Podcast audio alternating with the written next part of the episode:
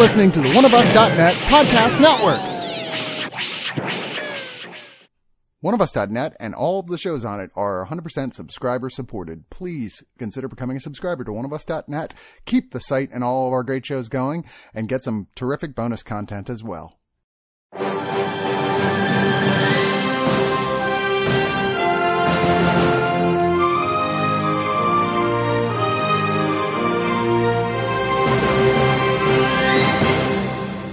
We're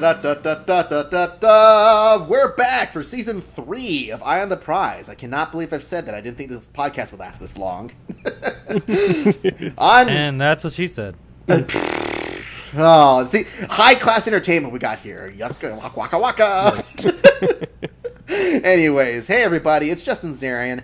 You know, it's a little early, but we decided, hey, there's a lot of stuff on the slate for the second half of the year. Most of you guys probably don't know what's coming out, so we wanted to give a little forecast of not only what's about to come out later this year, but just an idea like, hey, if there's if there's any films that came out already that maybe might merit Oscar consideration. I mean, the chances of which are probably slim to none unless you're an animated film, but it's very possible. Anyway, I am joined here today by Alan, new to this podcast. How you doing, buddy? Yes, I am here also. you are also that seems to be your motto. Just like you're on every podcast now. Just you are also Yes. here. I just that should go out saying these points. Uh, but then we also got London. How you doing, buddy? Hey, yep, yep, yep, I'm here. Excellent day. I'm here. Hey, everybody. Ooh, hey, everyone. I'm the child Sorry, I'm entertainment. goofy. Sorry, I got off work. I'm a little goofy right now. But anyways, uh, we are going to talk about this stuff. So I'm curious because I I haven't seen as many movies in the last month or so because you know I'm strapped for cash a little bit, so I'm kind of uh, saving up for other stuff.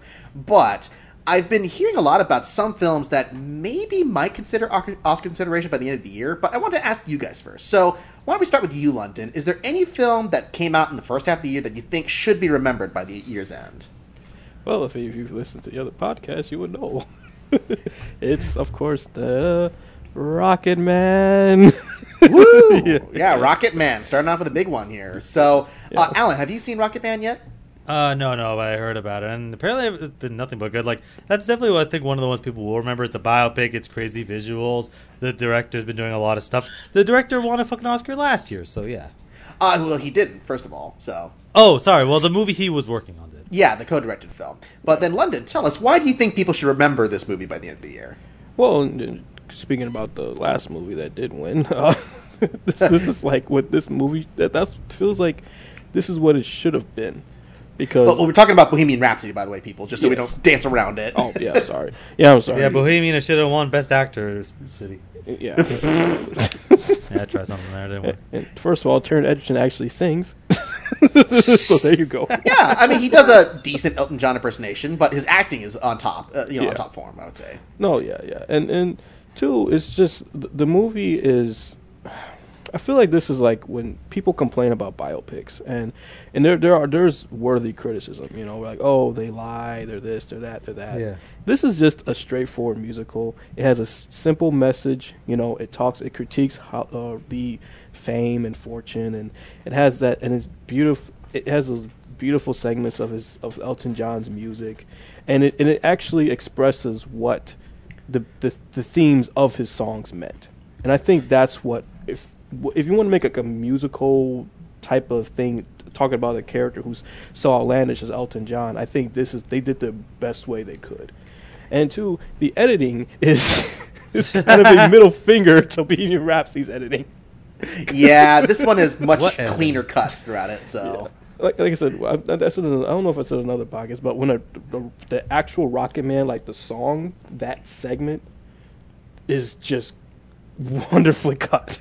Oh yeah, no, I remember uh, Lexi mentioned that was her favorite segment, the Rocket Man performance, where it, it was just it's so like it's done in that way. It's a very arty kind of composition, but it's never over the top, and it always like it's a very naturally paced feel to it, kind of thing. You know?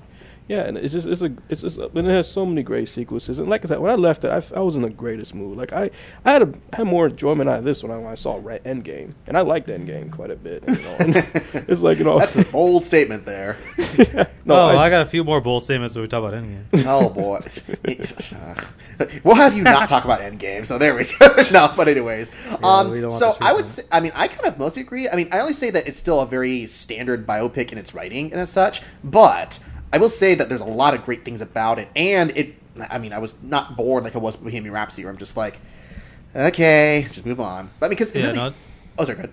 I was gonna say no, definitely the word of mouth, definitely everything about it. Like I think honestly, this I don't necessarily gonna think it's gonna sweep the Oscars. It's probably gonna get nominated for every fucking award. It I. I think the thing that it will definitely be most nominated for is Taron Egerton because I mean he's 100%. already one of the top contenders for lead actor. I would say. Mm-hmm. Yeah, but um, you know, if I would argue for anything else, I think it's actually up for costume design. It should or should be because Oh, holy yeah. crap, all those costumes they put in there. That's always a weird like costume and makeup are always like the fucking weirdest awards because it just goes to the most random fucking thing. Hey, Joker might fucking win that well, so here's the thing: the problem with the costume award for a long time is that they always awarded it to period pieces, even terrible Yeah. period pieces like Elizabeth II: The Golden Age, where it's like, yeah, it's pretty costumes. Nobody liked that movie.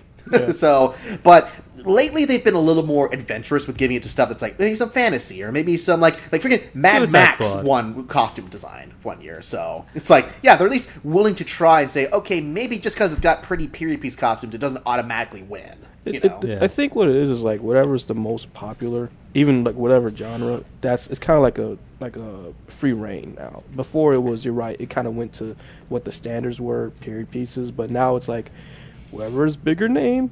What it it could be if it was it Mad Max, is it Suicide Squad, or is it well, that one won makeup, but yeah. or is it or is it Vice for making Christian Bale slightly more fat? it fat? should be Look. Vice.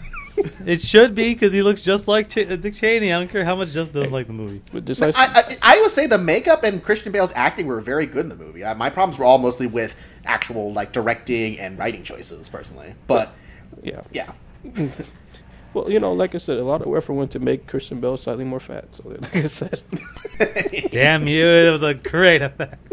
well, I mean, and also they did a lot of good makeup effect for everyone else around him too. Yeah. So I will give. Oh yeah, that. Sam Rockwell looks just like young Bush. kind of. That's- yeah, I I mean, they show a picture of him halfway through the movie. I'm like, damn, that actually picked a really good choice. yeah, yeah. No, so then, um, yeah, I agree with that kind of stuff. Uh, Alan, what's a movie that you feel should be remembered by the end of the year? Uh, I know this may sound crazy, and not just because I love Keanu Reeves. Uh, John Wick Four. Sorry, John Wick Three. Three. Jesus, yeah, John Wick Four. John Wick Four, the movie that isn't out yet, should be nominated. No, so, I was looking it's so great. check. We passed, went back in time to win the award. I was looking through the list. I saw Toy Story Four, and I said John Four. But uh, yes, uh, but no, uh, definitely John Wick Three. Just because, like, obviously they're not going to nominate for best movie. I mean, they fucking put Mad Max on there. This has just as much plot. Mad as Max has a little more prestige than John Wick Oh does. fuck you! the guy made Happy Feet one I'm, and two. well, one, yes, is because the guy made Oh, Happy. Feet, but he also made a bunch of other Oscar-nominated films. That's so, bullshit. but anyway, uh, but no, the thing about John yeah, there's f- visual perspective, sound design. Like, there's a lot of like the technical categories you could definitely win for. That I honestly think it should be remembered. Like that end sequence with all the weird mirrors and the lighting is fucking incredible. So it's like I think people should remember that. I should get, think it should get some recognition, even if it's just in the technical categories, because it is a technically well-made film. oh, I agree. Like, it's a it's a very well-made movie. It's just it is an uphill battle. It's gonna have to fight to get there, kind of thing. Suicide Squad wins Best Makeup, and Mad Max, Mad Max was nominated for Best Picture, and uh, Leonardo DiCaprio won Best Actor for The Revenant. Go fuck yourself. That's an uphill. battle. Every uh, man, everybody was saying that. That was literally a combination of one, it was a pretty good performance, but two, everyone's like, "Wait, why doesn't Leo DiCaprio have an Oscar? Why doesn't Leo DiCaprio have an Oscar? Why doesn't Leo DiCaprio? Here you go. Yeah. Here's your freaking Oscar." nah, that's a BS, man. They, they, there there are no fucking rules half the time. Well, I- whatever they remember watching. Well, I mean, no one talks about it anymore. No one says that he should win an Oscar now. Although I will say that the other movies coming out next week, people are saying he might merit Oscar consideration. So. Oh, okay. Maybe. Well, never mind. Yeah, well, I mean, yeah, definitely. What's Well, upon a time? I mean, was, to be- total. Yeah. Yeah, to be fair, I mean, Leo DiCaprio lately he's been very choosy with his uh, um, uh, movie picks. Like he hasn't been in almost much anything for the last couple of years. You know, Feels like he took a break as soon as he won his Oscar. he kind of did. Honestly, he went to he made a documentary about global warming because that's his thing he does now. Um, and then I think he, I can't remember the last thing he actually starred in since Revenant. I'm sure there is something. I'm just not thinking about it. Maybe he really did want that Oscar because I know it was a running joke, but he never really spoke about it. I mean, you know, I think he kind of did too. He's just it- it's a weird thing where an Oscar shouldn't be a validation, but for some people it kind of is. We're just like, oh, my work is being rewarded now. Thank you, you know, kind of thing. By the same crew that gave Suicide Squad an Oscar. I, oh. again, I'm I'm letting sure. that go. I am sure that the people who worked on that makeup did a very good job, and they got compensated very nicely with an Oscar. So I, I am happy for that crew. Good for you guys. the problem with that with Suicide Squad though, it was like horribly uneven. Like I thought, I thought Harley Quinn and the Joker was good, but then you got Killer Croc, and it's like, why is your I thought so Killer? Croc's makeup was actually pretty His good. head was Yeah, so big. He's a mutant crocodile monster. What should he look like? I mean, I'll honestly, make his body the- bigger. I don't know. Dude, fucking uh, Star Trek Beyond came out that same year in that same category that Oh, has yeah. hundreds of effects. P- Part of the problem with that is that nobody saw Star Trek Beyond, sadly. Oh, so. God. Oh, No, That's the it is, no, I'm saying the that there is a legit politics problem with that, where a lot of times people will only vote for stuff they've actually seen. I mean, freaking what's her name, Jennifer Lawrence. I still, I'm still giving her grief about that. I shouldn't, but she openly admitted sometimes she's like, "Yeah, I don't watch all the Oscar movies. Screw it. I'm not. I don't have time." Okay, she does that Well, time. at That's, least her she's fucking- honest. that's not her job. That's literally But but she's job. one of the people who votes for it. So I'm just saying that because you know the whole rule that if you're nominated for an Oscar, you're automatically part of the committee that's able to vote for those categories. So Okay, well, uh, at least she admitted it. I'm sure half the fucking people don't do the same. Oh no, they, thing. they they put out polls saying about half the people don't actually watch the Oscar screeners. So it's like, why don't you let other people who actually have watched movies go vote for these categories? Yeah, that- 'cause that's- this whole thing. Oh, nobody watched it. It was Star Trek Beyond. This wasn't some indie movie. It was it was technically under, it, it didn't flop, but it was an underperformer. So I think it was. I think it was the weakest. It did the weakest out of all of them, even though it was the best out of all of them. The, the, uh, I still say Star Trek one of the reboot. Oh yeah, no, it's ever been no, no none of the Star Trek movies ever been better than one and two. I don't hate as much as everyone else does. No, it's not as bad. It's just un- underwhelming compared to one. Yeah. So, yeah. But anyways, um, I'll go next here. This is one again. I doubt this will actually get remembered by the end of the year, but it better because I think you, I, I I freaking loved fighting with my family. Have you guys seen this one?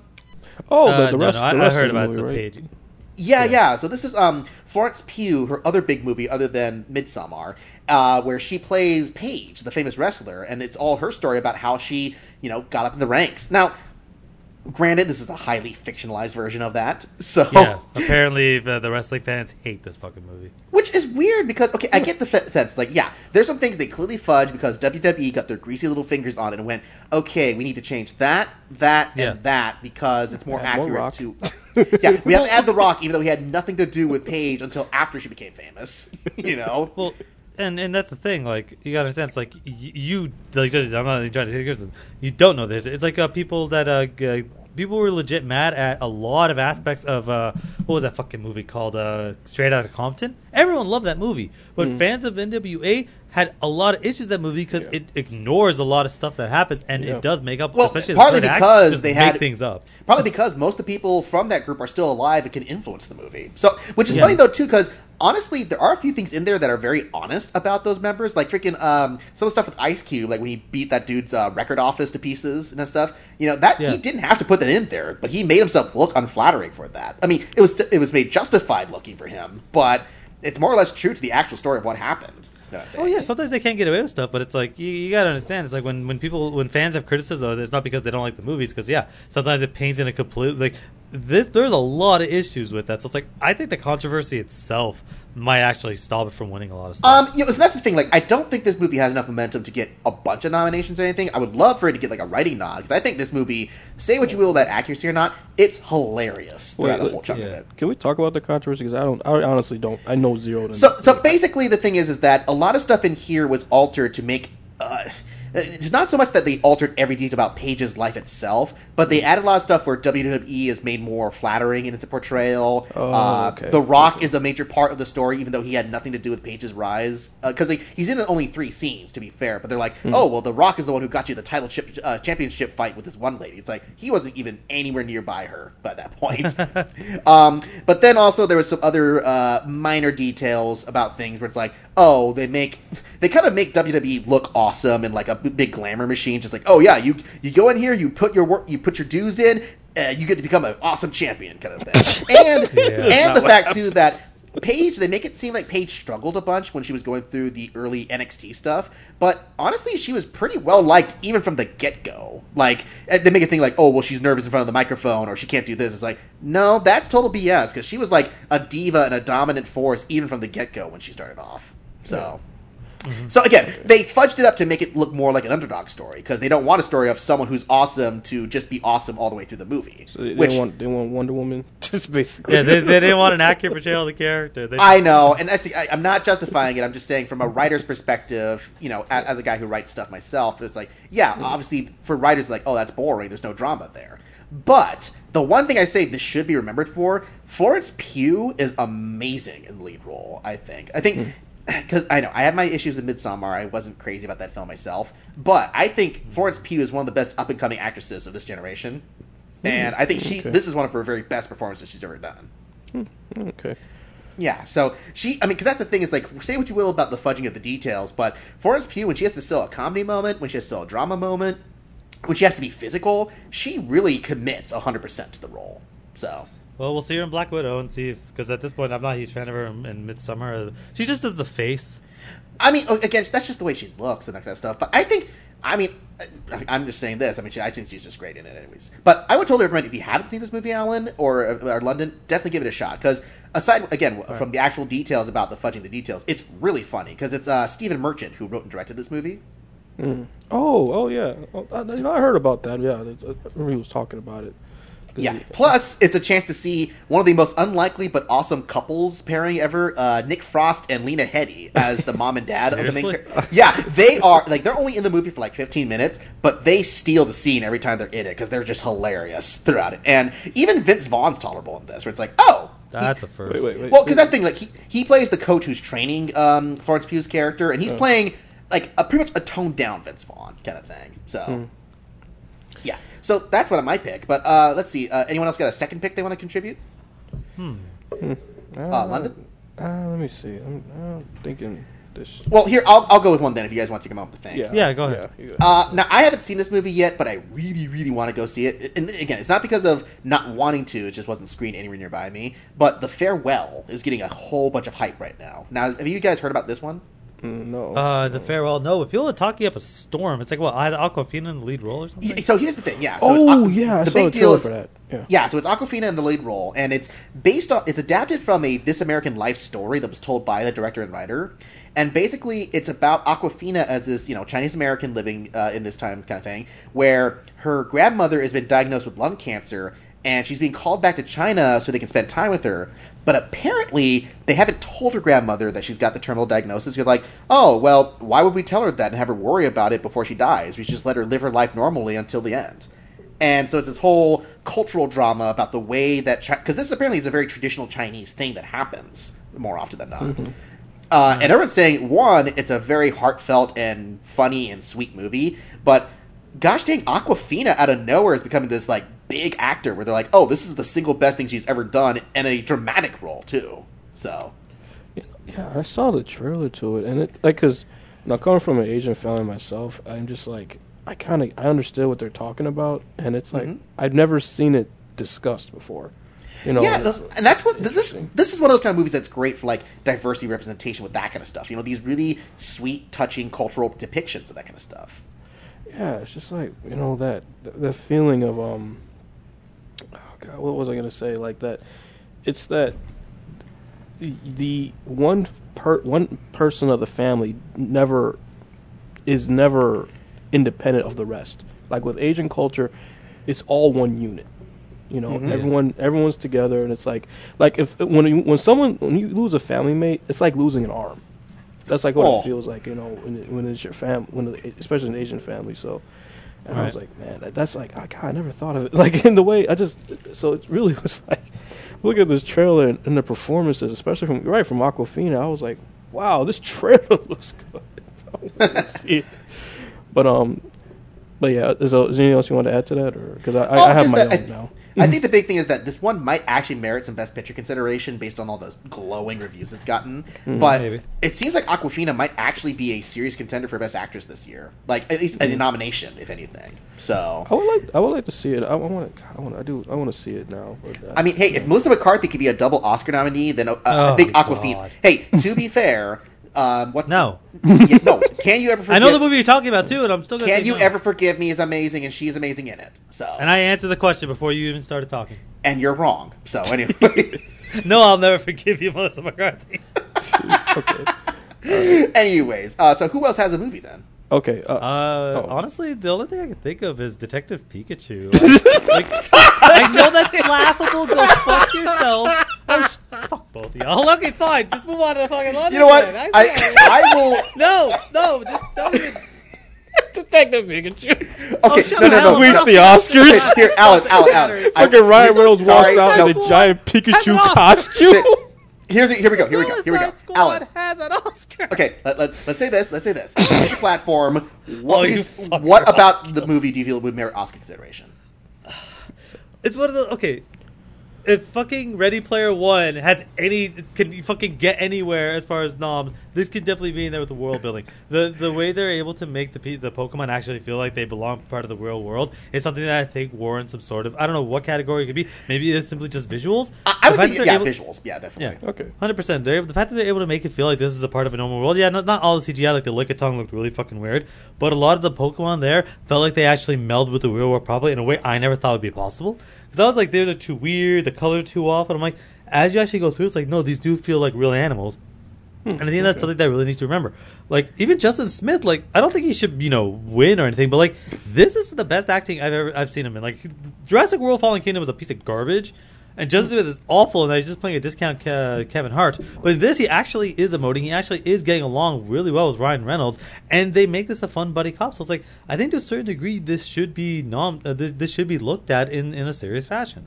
I can't see Justice Smith competing at all for this. No But- hell no, but like just just hey, he exists. Just to No, I mean that's that the thing. Like I would say this is a Uh, better performance for him, so that's nice to know. Yeah. But I would say I could say there's possibly an argument for visual effects because I mean, say what you will about Ready Player One, it's a pretty in, like in depth visual thing. You know, like the way that they designed all the uh, the details of the Yeah, with any, without any visuals that actually stand out, because everything looks like a, a PS2 game half the time. I mean, that's the point. It's supposed to look like a video game. So I don't give a shit. well, you're not voting for these ones, and neither am I. yeah, you're goddamn right. I'm. Well, London, do you have a second? yeah, movie? London, what do you have? Well, aside from you guys, there's us. I should have forgot about us. Yeah, no, that, that was actually going to be my next pick too. Other, uh, if, if it wasn't going to be the obvious choice. So yeah, Uh, what what do you say about us though? Um, okay, I think a, a lot of the controversy behind the film, which is not about much, but it's like, oh, it's it, like what they're trying to explain what it means. It's like, all right, here's the thing. Jordan Peele, he likes 70s and 80s horror. Yeah, and so Get Out is like Stepford Wives and you know whatever. This one is I, I I don't. It's like those other '70s horror films that don't make sense, and so so going into it that way, just enjoying the visuals, enjoying the way he foreshadows, enjoying the way he he he, he has the um, various colors and the costumes, and enjoying Lupita Nyong'o's brilliant and wonderful performance. Yeah. like see her performance was like I was floored by it. yeah. I would say she's the strongest potential for any Oscar consideration this year for for that movie because she is really really good in that film. No, she's just and she you know at one point she just I really felt her motherly tenderness, and another point she scared the hell out of me. it's just like I'm like I'm like I was like oh god I just it's just playing those both in one movie I'm like oh my god this is great. Well, and that's what makes the film work so well is that you know um, in anyone else's hands this could be just a bland body snatchers film, you know. But Jordan Peele, because he gets so many top talent actors and got he's got such a great crew with him too to make this film look as good as it does, it really merits that serious consideration. It's like, oh no, this is just a horror movie. It's a very good art film that happens to be a horror film, you know. Yeah, Because I mean, I, you know, I haven't seen Us again since I saw it in the theater, but maybe hot take, I think I like it better than Get Out personally. Because I really like Get Out. I think that I have the issue where everyone's like, "Oh, this movie's too vague and too abstract and that kind of such." I'm like, I kind of prefer that over a movie that literally spells itself out Yeah. for you within the first thirty minutes. So Yeah, no, they're both two two totally different like Yeah, stories, and it's like you know one is it all leads up to the ending, and this one is it's like once once the once the ball hits the court, you gotta keep running with it. it's like so it, it, and like I said, I just think that um, oh god, and I say he did he did more creative things with this one, and he. It, it seems like he was taking more chances. Cause to Get Out, he was Yeah. much more tempered. He's like, okay, I have to, you know, I, you know, I'm, I'm this new studio, I'm a new director, I got to be much more careful. And but this one, he's like, he he, he really ex- just went out all out there and just did, hey, go whole hog, go whole hog. And I'm like, all right, cool, man. I, I enjoy people who who take risks and do what they can and go crazy with it. So yeah, Yeah. absolutely. Uh, Alan, have you seen this one? Uh, us, no. I uh, that that's a nightmare for me, uh, existential nightmare. Us, so I refuse to watch. like that shit keeps me up at night. Fair enough. Fair oh, enough. okay. So, Alan's doppelganger is out there somewhere. Yeah, that shit that shit scares the fuck out of me, man. So I was like, as soon as I saw the channel, I'm like, nope, I'm out. hey, there are people that never saw a Green Active movie for the exact same reason. Funny enough, I feel like I actually have met, or not met directly, but I found someone who is my older doppelganger, pretty much. Because there's this oh, one actor in England who does these like children's shows, and when people saw me when I was a, mis- a missionary out there, they're like, "Oh, are you sure you're not related to this guy on TV?" And then I see his picture, and I'm like, "Holy crap, it's me, but with a sh- uh, a shorter hairline." Pretty much. what movie were we watching? Was it uh, the, uh, we watched it after I was like a year ago, and it was just like just like you. Was it uh, was that fucking Twenty Eight Days Later or am I crazy? Um. Oh, oh, was it 28 days or 28 weeks later? Oh, one of those movies. Well, because we watched them back to back, I remember that. But yeah, I think I remember that where you we, we found somebody who looked just like you there. yeah. Uh, so I see now why you don't like 28 weeks later. There we go. but anyway, Well, that and it sucks, but yeah. yeah. But anyways, um, now I got one more here too, and uh, I I know what I'm getting into just by evoking the name of this movie in front of Alan, but we have to talk about it because Avengers Endgame does have some merit for Oscar consideration. Because again, Yeah, the most over second most overrated movie. oh, of all time. you shut up. hey, hey now. Look, either Hey, Captain now. America fucked up a timeline really badly or did nothing. Both are horrible. I, I, I agree that the only thing I had a major giant complaint was the very last bit where they explained the time travel stuff. Where I'm like, based on everything you established, that thing here, this last scene, makes no sense. So, I totally agree Hey, with that. he got- but Hey, well, Yeah. I, I don't spoil it. oh, okay. no, we're not going to spoil it here, just in case for anybody who hasn't seen it yet. But I'm just uh-huh. saying, like, I agree. That's one thing that did bo- bother me a lot when I left the movie. But the other 90% of this movie that's great is really great. And I mean, I'm going to make this argument saying if Black Panther can merit Oscar consideration for Best Picture, I feel this one has just as much merit too as well. I don't, unfortunately. Not even getting past the fact that I think that the movie itself is honestly just overrated, overbloated, and honestly really needed a rewrite. Is that Black Panther? Black Panther came out. Black Panther had you know again prestige actors and a cultural phenomenon behind it. This is just a really popular. Uh, this is as, honestly on the same level as Infinity War. Like hundred percent, this is the exact same level. It's like whatever Oscars Infinity War got, this should get this should be in the exact same categories. But as far as trying to push it any further, I don't really think that it has the cultural impact that Black Panther did. So it's like, uh, this is the second highest grossing film in history. I think it has just as much cultural impact. no, it does. No, it does not. The, the Black Dude. Panther cultural impact was sp- spoke to an entire race The, of the people. Saturn Awards just uh, just nominated it for like the most awards ever in comparison. So. because it's one of the it's the most popular movie ever. Exactly, Like, but that's what I'm saying. that- Uh, just because a movie, like again, relevant doesn't always guarantee a win, and popular doesn't always guarantee a win. But this is a case where this movie, it, this is the Avatar effect. Avatar got nominated for a bunch of Oscars, and I feel and like it didn't deserve it then either. I think it deserves some, but that's what I'm saying. Like, I feel this one should merit consideration because I, you know, uh, again, I say I think this movie was near flawless except for a couple notable details, but otherwise, I think this uh, this is ranking my top three right now for the year so far. But Uh, again, this is I early mean, in the yeah. year, so I can't judge everything just yet. Oh yeah, hundred percent. Even if I get past my mountain of issues with the, with the movie, but even even like uh, even in itself, I really think the only thing you really give it for is maybe visual effects. If you can get past the the gray fucking battle scene that was at the end of it, that's really the only thing I can I could really give for. I mean, visual effects is a guaranteed nomination for Yeah. sure. I think. hundred percent. But uh, outside of that, honestly, it, it fails in every single. I mean, think sound might be a, a big thing. Like it's a, you know, it's a well mixed movie kind of thing. It's. I mean, again, I'm not saying it's gonna sweep any Oscar stuff because it won't. But I think for some of the, the small technical categories and arguably best picture only just in the sense that again, if Black Panther can merit consideration, and this movie It's- one of the biggest hits, something also again we say that people don't watch movies. This is one I can guarantee everybody the Oscars watched. You know, just saying. Okay, sure, but no, no. Like I can have to disagree that Okay. you comparing this to Black Panther Okay, in any way. ways. but Like, you know. I'm not even that big of a fan. okay, that Remember. I'm the guy who says that Black you- Panther's a good movie, not a great movie. I'm the I'm the same exact way, but you, you you're ignoring the cultural impact I- that movie has. I'm not. I- I'm saying I get the cultural impact. I also just say cultural impact only goes far into saying is the movie still would I watch the movie again personally. So Yeah. Well, I, I think we should all at least agree that it should be nominated for um, best makeup because of Fat Thor. No, no, it should lose it immediately, disqualified because of Fat Thor. Fat, Fat Thor Because they do it for 30 seconds and then have him wear a shirt the whole fucking time. Well, but he's still no, he's still wearing makeup throughout. No, the they don't commit to the bit at all. Uh-uh, he's got fat face and fat makeup all Oh, throughout it. He's just got a big bulky suit over it too. No, he's just wearing a shirt the whole time. Yeah, but he's still They did that in that's Parks still and fat makeup to make him look bigger. So No, I'm- it's a bodysuit. That is makeup.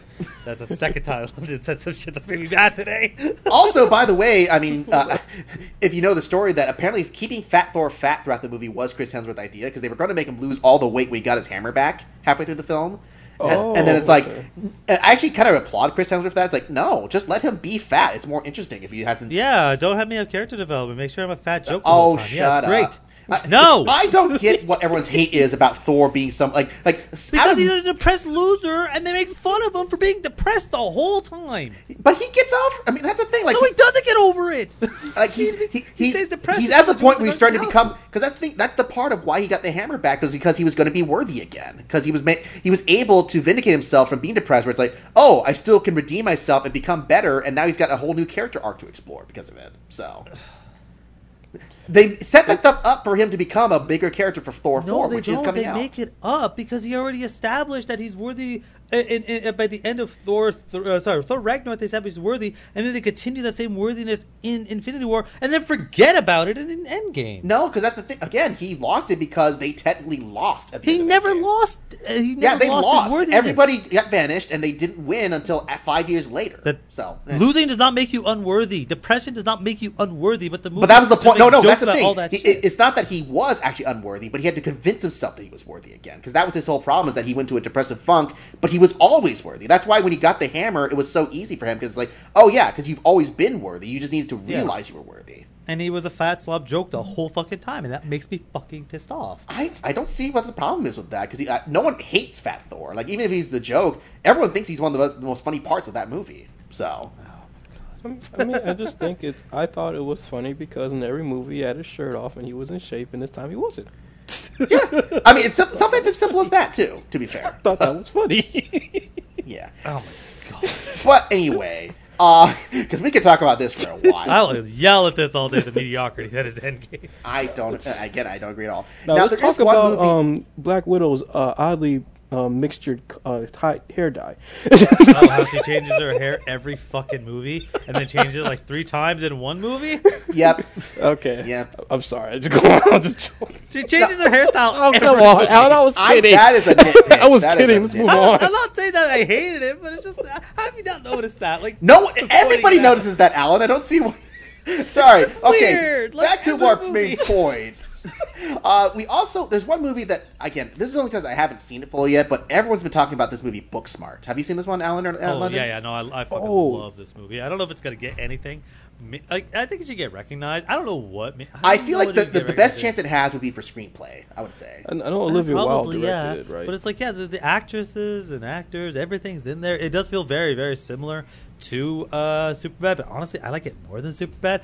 I think it speaks to like it. it it's basically is speaking more towards uh, the next generation than the generation of Superbad, which is my generation. But I still enjoy this way more. I think it was able to update a lot of the stuff uh, really, really well, and it was still able to give me phenomenal actors that feel the need too much to go into gross out humor, which is what I felt Superbad really relied on. But I was also my generation grew up on gross out humor. Yep. So I kind of appreciated that it was a different style of humor. But yeah, no, I love the progression. I had fun with the movie, and yeah, I do think it should get recognized in some way. I just yeah, besides screenplay, I really don't know what it could win. I feel like that's the thing where it's like because it's such a small movie and it's so early in the year. It's like yeah, it's one of those indie indie cred things. It's like oh, it's a great movie that only so many people see, but if we give it a screenplay nod, that at least acknowledges that we did actually see it. Kind of. A lot of people saw it. Apparently, it did really really, well for an indie movie. Like an indie movie from like a, a indie studio. Like it did really, really fucking well. Yeah, yeah.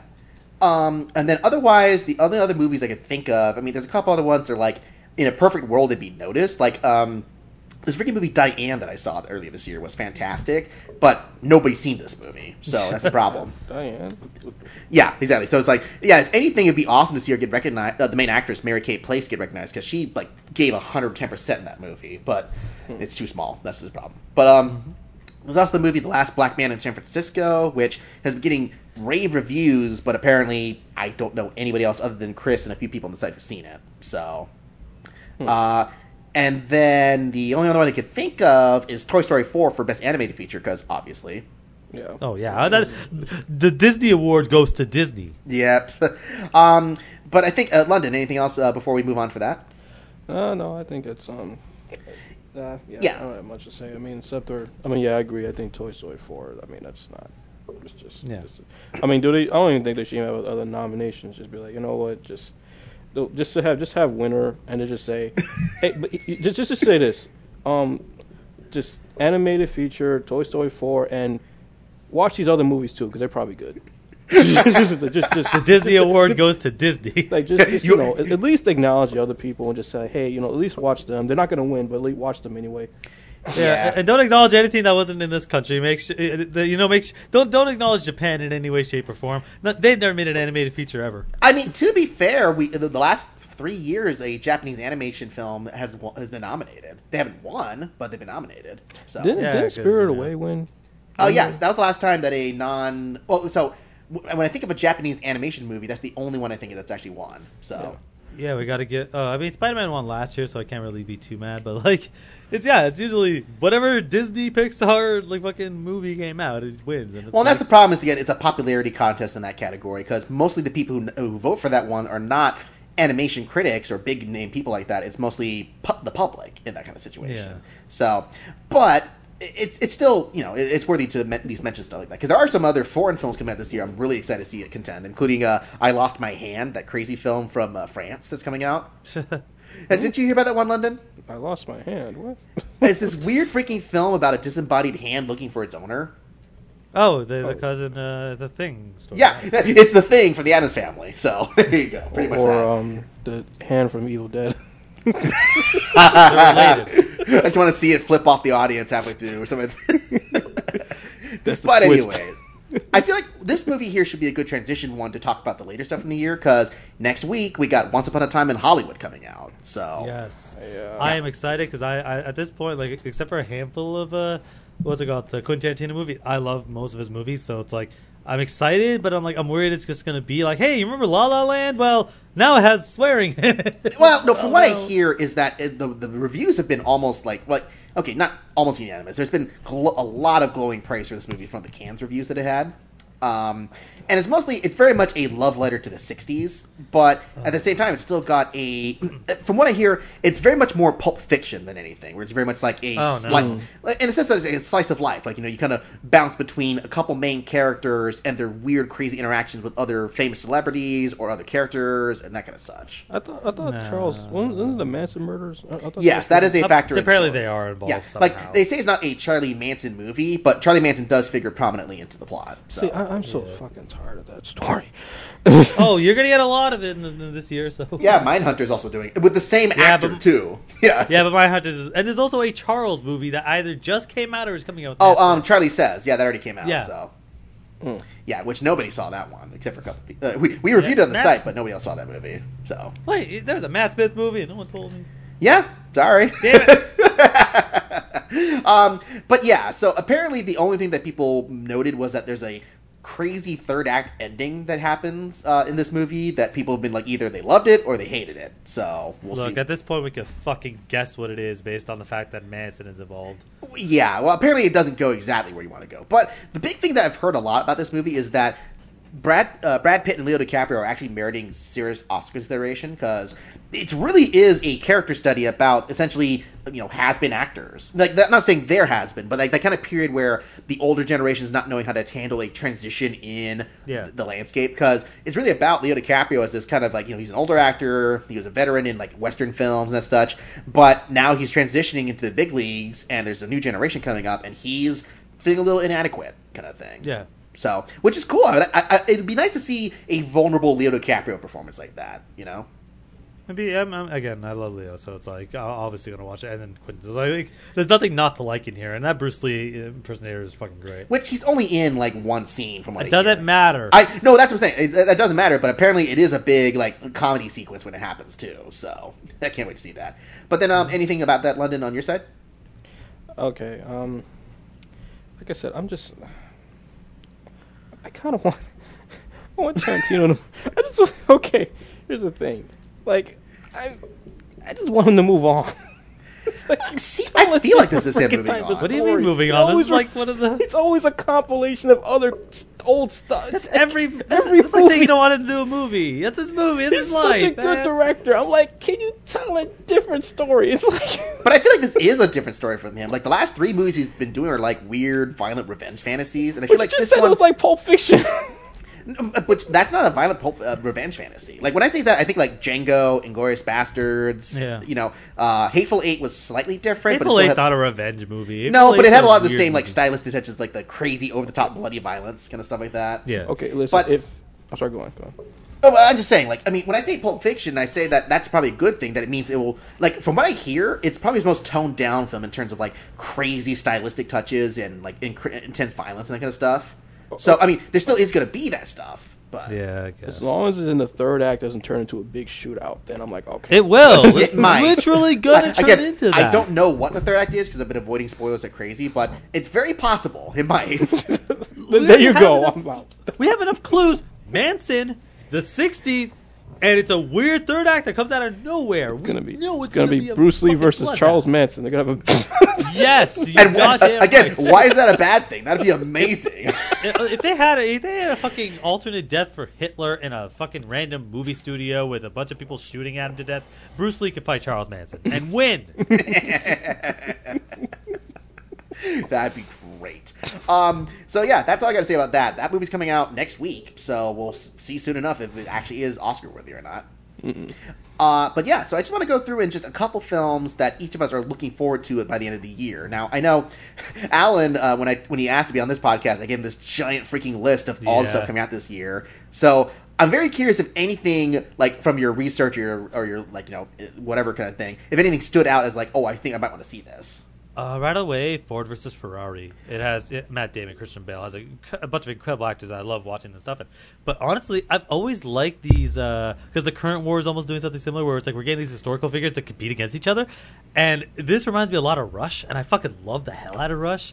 So I'm like, I know it's not be the exact same kind of movie, but like this this historical competition between people tends to bring out the best in actors. Oh, So I'm yeah. just- yeah, I'm so curious. I'm like, is this going to be good or is this going to be a bunch of callouts? Because like that scene when that dude's like, "Yeah, I can handle any car," and Danny shits himself while he's going in that fucking really fast car. I'm like, I want to fucking see that. That to me is like, I, I'm counting the days till I see Well, that and movie. that's the thing that apparently, you know, because Disney bought this from Fox with the Fox deal, and apparently they're super freaking confident in this that they're actually putting it in November during that prime like Oscar season of releases. Oh yeah, 100%. Yeah, and it's got a lot of stuff working in its favor. One, it's James Mangold directing. The guy did Logan, so you know, Okay, he's okay. made good movies. Like he hasn't Sure. made one quite like this, but he's done some really good work in the past. Um, and then you got Matt Damon and Christian Bale. So they're not actually playing Ford or Ferrari because they were much older by this period. They're playing Oh, yeah, um, Carroll Shelby and Ken Miles, two of the main people like working for Ford and Ferrari, respectively. So, actually, I, no, I think I think they're both working for the same company in this one. Maybe that's Well, uh, either way, the, Yeah. they're they're in the movie, and I can't wait because again, like after uh, Matt Damon want me back with uh, what was that fucking movie, The Martian, and I've always liked Christian Bale, especially in Vice. Like that fucking movie is incredible. So it's like I just want to see another one of these. yeah. No, it looks promising. Absolutely. Uh, London, have you thought see, seen anything about this one or thought about it? You know, uh, yeah, I saw the trailer for it, and and I was it was curious because like you know because the title seems so innocuous. It sounds more like a documentary, but looking at it, I was like, I'm kind of I'm just curious because they have these two big names, like because it seems like the story itself is somewhat interesting, you know, but it just having those two actors there, I'm like, okay, this this this might be something, you know, something that's gonna take something that seems like an innocuous event that passed, but kind of elevate it past to what it, what you think it would be, because it's just well, it, it was the um what the because like just the, the idea that Ford racing a Ferrari, it's like you know we all know about cars now. It's like yeah, you know Ford. I mean, it was a big deal at the time. To be fair, I, I know, but that's That, what I mean. that- man, It's what gonna is be- what is that supposed to be? Yeah, Pearl Harbor, man, that happened like so long ago. We don't have to see that movie. Who oh, cares? About okay, the Battle of what a one resulted in the death of many people. Another one is racing a car. Ferrari, It's got like, okay, Yes, but that also resulted in the death of many people. Wait, what was that? Okay, Rocket Man just came out. Yeah, it's just a musician movie. Yes, a musician whose music has inspired many people around the world. Oh, and I, it's still I know, irrelevant yeah, today. Ferrari's not inspiring a single person. Who What cares car do you about drive? Ford? They don't even know who they What are. car do you drive? I don't drive. There you go. well, there you go. The point is moot. what does that mean? I was supposed to out to John. But anyway, I'm not. I'm just okay. Back to the point. Anyways, yeah. So I no, think the cu- performance is going to curious see this elevate the material. That's what I think. Yeah, yeah, no, I agree. I, I'm excited because there's a lot of good actors behind this too. Like Jon Bernthal's in this, Tracy Letts, Kat- uh, Caitriona Balfe, Noah Jupe. Um, you know, there's there, there's some good people involved in the cast here, and it's an interesting enough premise that I'm like, okay, if Disney, if this is one of those films that Disney decided, eh, we're not going to cancel this one, clearly there's something to pay attention to about it. So. Because Yeah. I mean, the way they put a lot of other movies to the shopping block, just like, yeah, you, you, and you, we don't want you anymore. And then they keep new mutants for some fucking reason. Well, I mean, that's the Marvel brand, so they kind of, you know, they, they know where the money Is is. it though? Yeah. But anyways, um, Um, London. What's one that is catching your attention? Okay. Um, I hope you guys heard of this. Uh, is it? Let me see. Actually, I'm trying to because I'm look. I almost forgot the title. No, I've never heard of that. What is it about? Oh, uh, official secrets. We actually saw that and we reviewed it. Oh, you did. Yep, Oh, me and Alan both watched it. So Oh, god damn it. Sorry. Damn you! I need to pay more attention.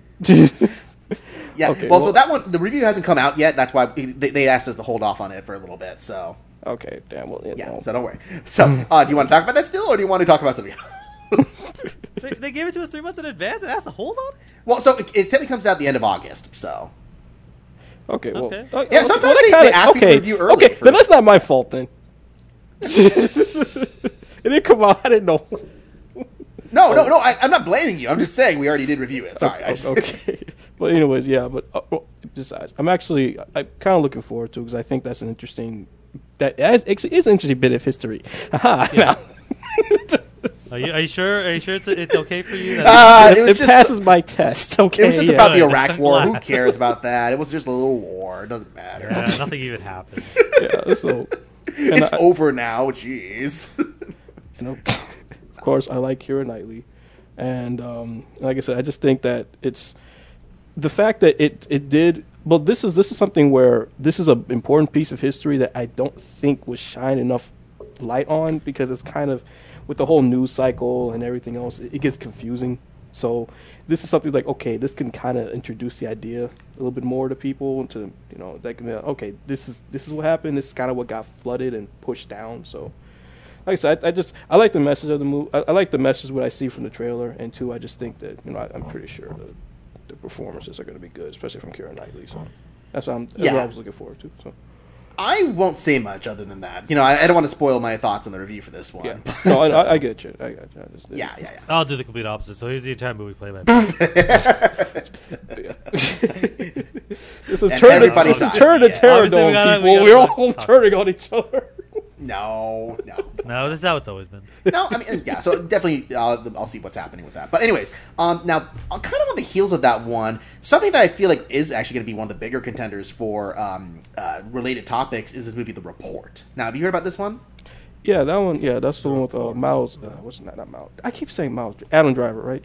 And then- He's not my um, uh, what's his name? Uh, um, Miles Teller. He's Okay, not that Miles was- I know I did that in another review. I was like, Teller what the heck and keeps don't, don't look anything alike. They don't What look or talking- sound alike at for all. some reason in my brain, Miles and Driver just goes together. I don't know why. It's like it's, I mean, it's turned into I- a name in my brain. I don't know why it keeps happening.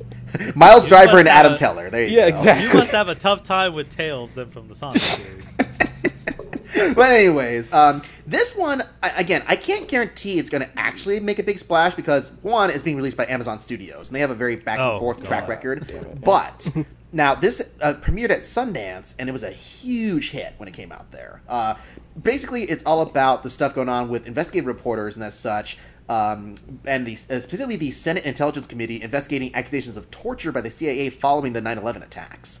So it's one of those big, like you know, gripping docudramas about the ethics of torture and the morality choices behind it, that kind of stuff. Uh, and how it doesn't actually work. Exactly. No, that's true. It's true. That's the thing. Torture. The biggest problem with that is that people will just tell you whatever they want to make you stop torturing them. So Usually to go fuck yourself and shove it up your ass, but yeah. yeah. No, exactly. That's what I'm saying. That's that's the pro- and that's why it doesn't really work. But um, the big people behind it here are Adam Driver, Annette Bening, Jon Hamm, Jennifer Morrison, Tim Blake Nelson, Ben McKenzie.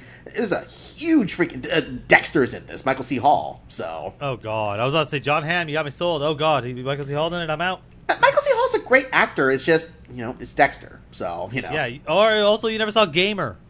Uh, he's done more than those films. Not that- I know, but it sucked. Oh, I know. Gamer. No, Gamer sucked. I agree. But but also Yeah, the don't- person who's directing and writing this is got uh, Scott Z. Burns, who's one of those notable. Like I think he used to be a reporter before he became a writer, but he's worked with a bunch of Steven Soderbergh films. Uh, He helped produce An Inconvenient Truth. Uh, let's see what else he did. Um, he's currently on the team rewriting Bond twenty five. So good luck. but oh god, rewriting it, great. well, because I mean, he was hired a while back for that, anyways. But also, funny thing is, he actually did write a movie that we reviewed, London, uh, The Mercy, with um, Colin Firth. I I blame the director on that one because it doesn't feel like Scott Z. Burns' other films. But Yeah, yeah. so we'll see what happens. It's a big baity topic, so it's one that's definitely going to turn heads when it releases, kind of thing. Uh, You know, it's because it's interesting because it should be if I don't know if the character per like a lot of people who the, who are controversial from that era, administration they're actually still around. So Yeah, I mean that's politicians. Well, and that's the thing with doing like these too, not too soon, but very soon kind of movies, kind of thing, where it's like, oh yeah, this only happened what? Like I think this is coming from a committee that began like 18 years ago, kind of thing, and a lot of those people are still around. So well they're gonna bring light that oh. Oh, I, I don't. Well, fuck it. It's it's, pol- it's, it's real. I mean, it's, it's news. oh, oh, I'm not sorry. Gonna, Is real life too much of a spoiler for people? yeah, I was gonna say. Okay, like- yes, as I, it is because you have to not just because it happened doesn't mean everyone knows about it. Well, well, people fine. should know about it. But they Read a don't. That's book, why they make these people. movies. I had this fight with Justin like two weeks ago. That's why these movies exist. okay, since you're so adamant, I won't spoil the fact that certain things happened in during that that uh, CIA investigation. That was, I mean, that, that event that was very controversial. How about that? Thank you. There you To be go. fair, I don't know the details about that, so I can't spoil it for you. There you go. Happy? I well, I do, but I choose not No, to. no, not There you, you go. I was just- Oh, uh, don't worry. I'm sure you'll do it halfway through the review. I will edit out that part from the official secrets. Don't worry. anyway. Well, Alan, then on that note, why don't you tell us a movie that you're also looking forward to at the end of the by the end of the year? Uh. I, as much as that's gonna be crazy, I don't know what the fuck Ad Astra is. I don't know where it came from. But Okay. fuck it, I'm in. So, okay, so there's two trailers that are uh, one just came out this week for it, another one, but uh, okay, I don't think I saw the most recent one. Okay, it's, it's, it, it looks promising, like like interesting idea. So basically, it's following Brad Pitt's character. He's the main actor in this one, and uh, basically he's involved with this incident that happens early on in the film. But then there's also an incident where apparently his father, being played by Tommy Lee Jones, goes missing in space, and he has to go out and look for him. So okay. yeah, because apparently there's an experiment that was performed on some other thing that threatens the safety of the solar system, the stability of space. Yeah, yeah, yeah. They're, which is stupid as fuck. But uh, It's, I'm it's, curious it's a to see what the hell sci-fi it is. movie, you know. But no, apparently. just because it's sci-fi doesn't mean they can't, you know, put the science part of that fucking word and actually make it The work. big thing about this movie is they're really trying to promote it as like a big gravity-like vehicle because they're trying to say like, oh, it's going to be the most realistic depiction of space travel ever put to film, but with a with a story about an experiment threatening the solar system. So Oh my god, it's just gonna be Brad Pitt in a chair for three hours just sitting. Where are we? We just passed the moon, sir. Fuck. but also, uh, this was another movie that Disney did not axe because it was pretty much done by that point too. So it's like, okay, they're putting it in September, so they're kind of like testing the waters with it. We're like, maybe you'll get some people's attention. Um, but the guy who directed the movie too, he's got a back and forth career. It's uh, James Gray. Um, previously, he did that film, The Lost City of Z. He did The Immigrant. He did uh, what was the other one he did? Oh, Two Lovers. We Own the Night. You know, he's Oh, we on the night, yeah. yeah, so he's he's a director with skill, but he hasn't had like a huge like everybody better go see this hit really on his hand. So it's like, yeah, this maybe this is one that'll get people's heads to turn. Just like, oh, big giant space movie that Brad Pitt's headlining. Sure, I'm curious. You know, Yeah, I mean, again, it, it was just one of those things where immediately I saw it, and I'm just like, you know what? this could either be really good or dreadfully dull, and I have no idea which one it is. Because again, I love the fucking Martian, and that to me is if it has to be the most realistic uh, science fiction movie I've ever seen, that is 100% it. Because everything there, because I mean it's near future, so they're to get away with it. But every single thing they do in there, every single thing they talk to is 100% realistic. I'm like, Well, that's because um, what's his name? The guy who wrote The Martian actually like crowdsourced with other scientists to ask, okay, if we're in the situation in this chapter, what would this character need to do to do this thing here? And apparently, Did- they researched the heck out of that role. I Did you hear that, Hollywood? Did you hear that? That's how that's how you do a fucking movie in space. Yeah, I'm looking at you, Annihilation. Yeah, looking at you, fucking Cloverfield Paradox, and and uh, Alien Three. Gosh. Anyways, uh, also in this movie is Ruth Negga, Liv Tyler, Donald Sutherland, uh, Jamie Kennedy of all people, which I'm like, okay. Okay. Um, it's being shot too by the guy who did Interstellar, Hoyte van Hoytema. So that's, Okay, okay. it's So got- at least it'll look pretty. oh yeah, no, I would recommend you go check out both the trailers. They both really Yeah, sell I'll like definitely watch the second the tone of it. But uh, London, any thoughts about this one? Um, so is it gonna be what Brad Pitt? And, and it's like, so it's gonna be Martian, except we're not gonna be on a planet. Is that what's going on? It looks like it's more Interstellar than the Mar- like it's Interstellar crossed with Gravity kind of thing. Yeah, it feels like because they're looking for someone Tommy Lee Jones, which you know, uh, I, I love Tommy Lee Jones and he's an incredible actor. Yeah, I don't think he waste too much time. He's just gonna be mad. Why the hell are you here? We're here to save you. You could have waited 20 minutes. I was sleeping. it took you long enough. I still love that meme of Tommy Lee Jones's face where it just says, "I had fun once. It was awful." That's what he looks like. He's always in a constant state if I want to punch someone.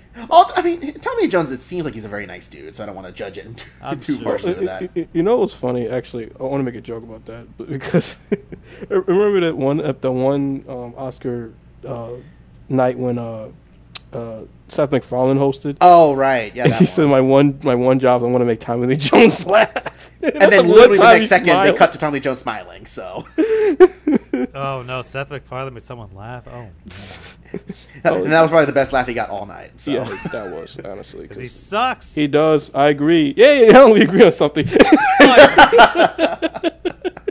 well, anyways, London, why don't you give us another movie you're looking forward to? Um, honestly, that's really it. But uh, no, actually, one, something I'm looking forward to, but I just it's tough for me to see because I haven't. I'm, I'm kind of, of afraid of uh, K- Korean films. Is Parasite. I am super excited about this one. Like, so. I'm just like, So is this based on the anime or is this something completely different? no. This is um an original movie done by the guy who did Snowpiercer, Bong Joon Ho. Really? see, Yeah. I love and I love Snowpiercer. Oh, so it's such a good fucking movie, and apparently like almost ignores a lot of the shit in the books, which is great. Yeah. No. So uh, well, yeah, tell us about this one, man.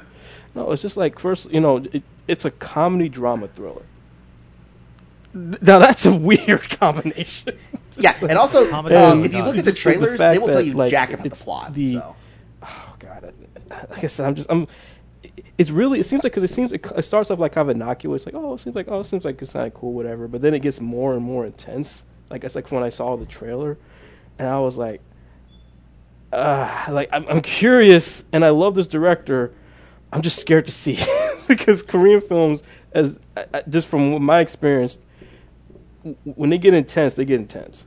Oh yeah, So, I mean this one is pretty about it. intense apparently because um it, the, the- you know it, when I say But the- Snowpiercer, he also did the host. You know, not the not Nope. the Stephenie Oh, Meyer one, not- but the really, yeah, I was about to say. I was like, wait, what? no the, the monster movie, the host. Um, but then he also did Sorry, Okja corrected. and he did a couple other like really dark Korean films. But Oh, basically. Okay. I mean, for what it sounds like, it's kind of one of those like veiled metaphors of like class struggles within Korea.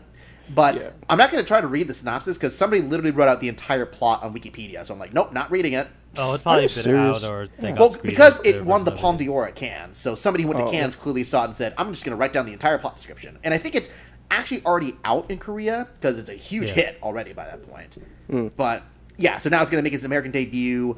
Uh, I think in October, I believe. So. Hmm. But yeah, I mean that one has a very big shot of definitely at least being acknowledged for foreign film, but you know Yeah. we'll see what happens, kind of thing. Yeah, I'm, I'm, that's what I'm pretty sure it's gonna be. It's just that, like I said, I'm just I'm curious. I'm like, it's, it's just, God, it's so t- like I, I I like this director, but like I said, every time every time I take a I see a Korean film, I'm like, okay, don't give me nightmares, don't give me nightmares, don't give me nightmares. give me and they give you nightmares. like, God damn it. Well, I on that saw note- like two animated films, like The Fake and The King of Pigs, and that scared the shit out of me. I was like, God damn.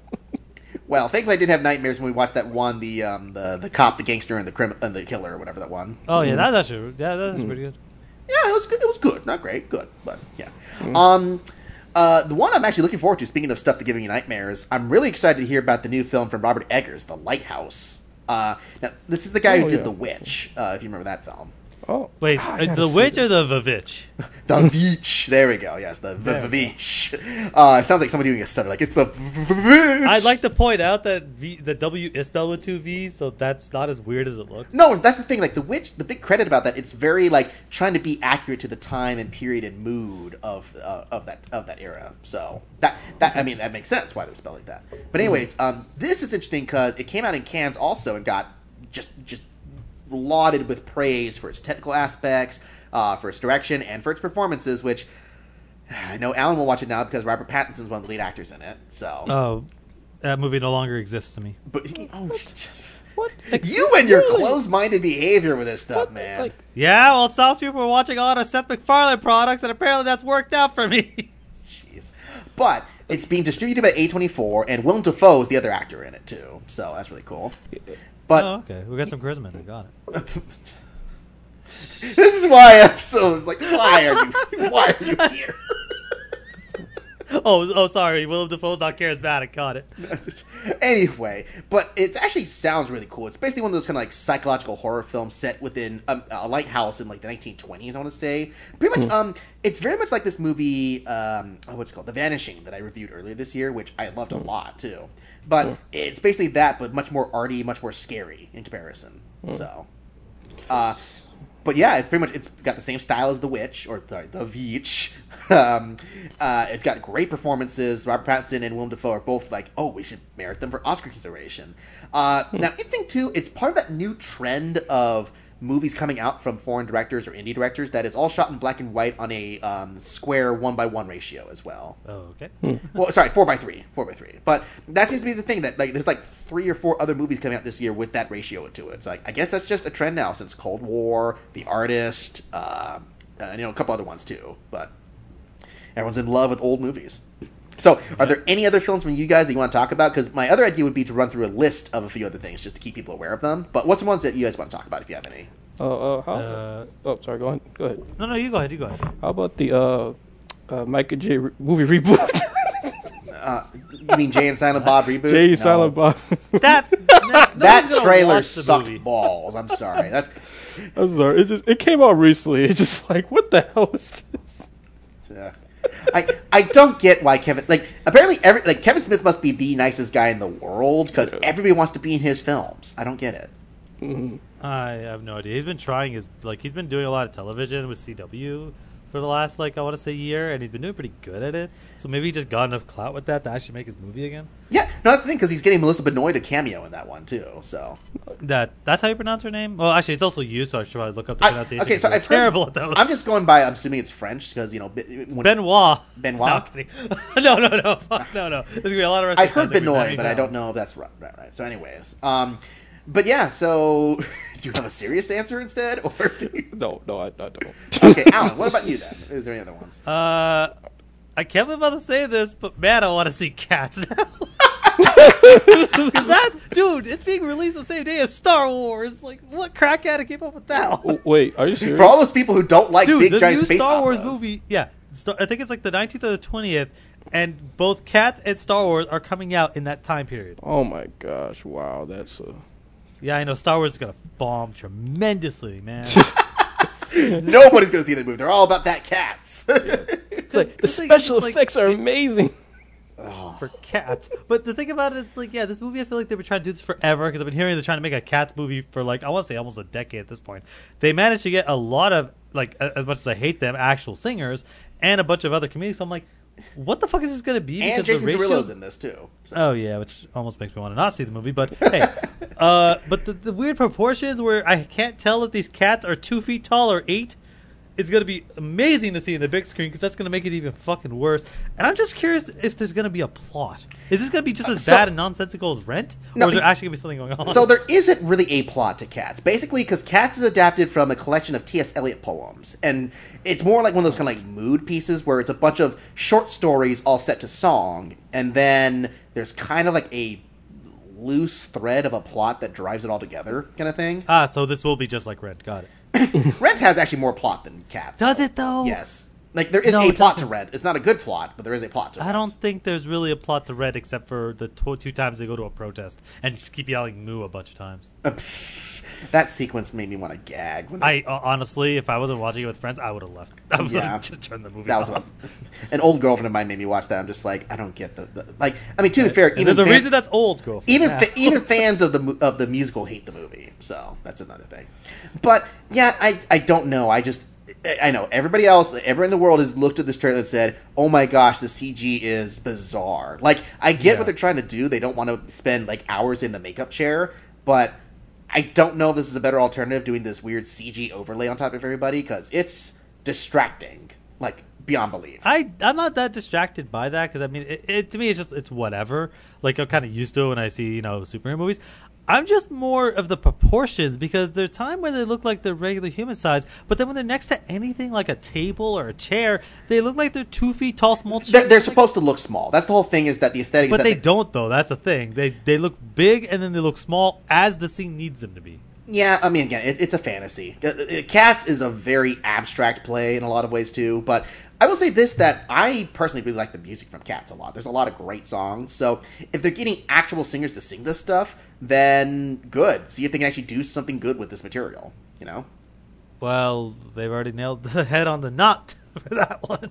You know, Well, I mean, they also got some weird casting choices. Like seriously, you're gonna get Rebel Wilson to play a Rebel Wilson type, but in Cats. So Well, they want her for star power just because a lot of people. Ian McKellen's in this. and Judi Dench, believe it or And not. Judi Dench. Oh and Jennifer Hudson, a bunch of Oscar nominees and Oscar winners in this movie, and and also Taylor Swift. Ugh. Well, they wouldn't let Ian McKellen be in the the Picard movie, so this is like revenge for He's it. not even in Star Trek, man. Come on. I don't care. Ian McKellen and Patrick Stewart need to be in every movie together and every show together. We'll just throw in Ian McKellen as just some dude who's also As in Data, Picard. screw it.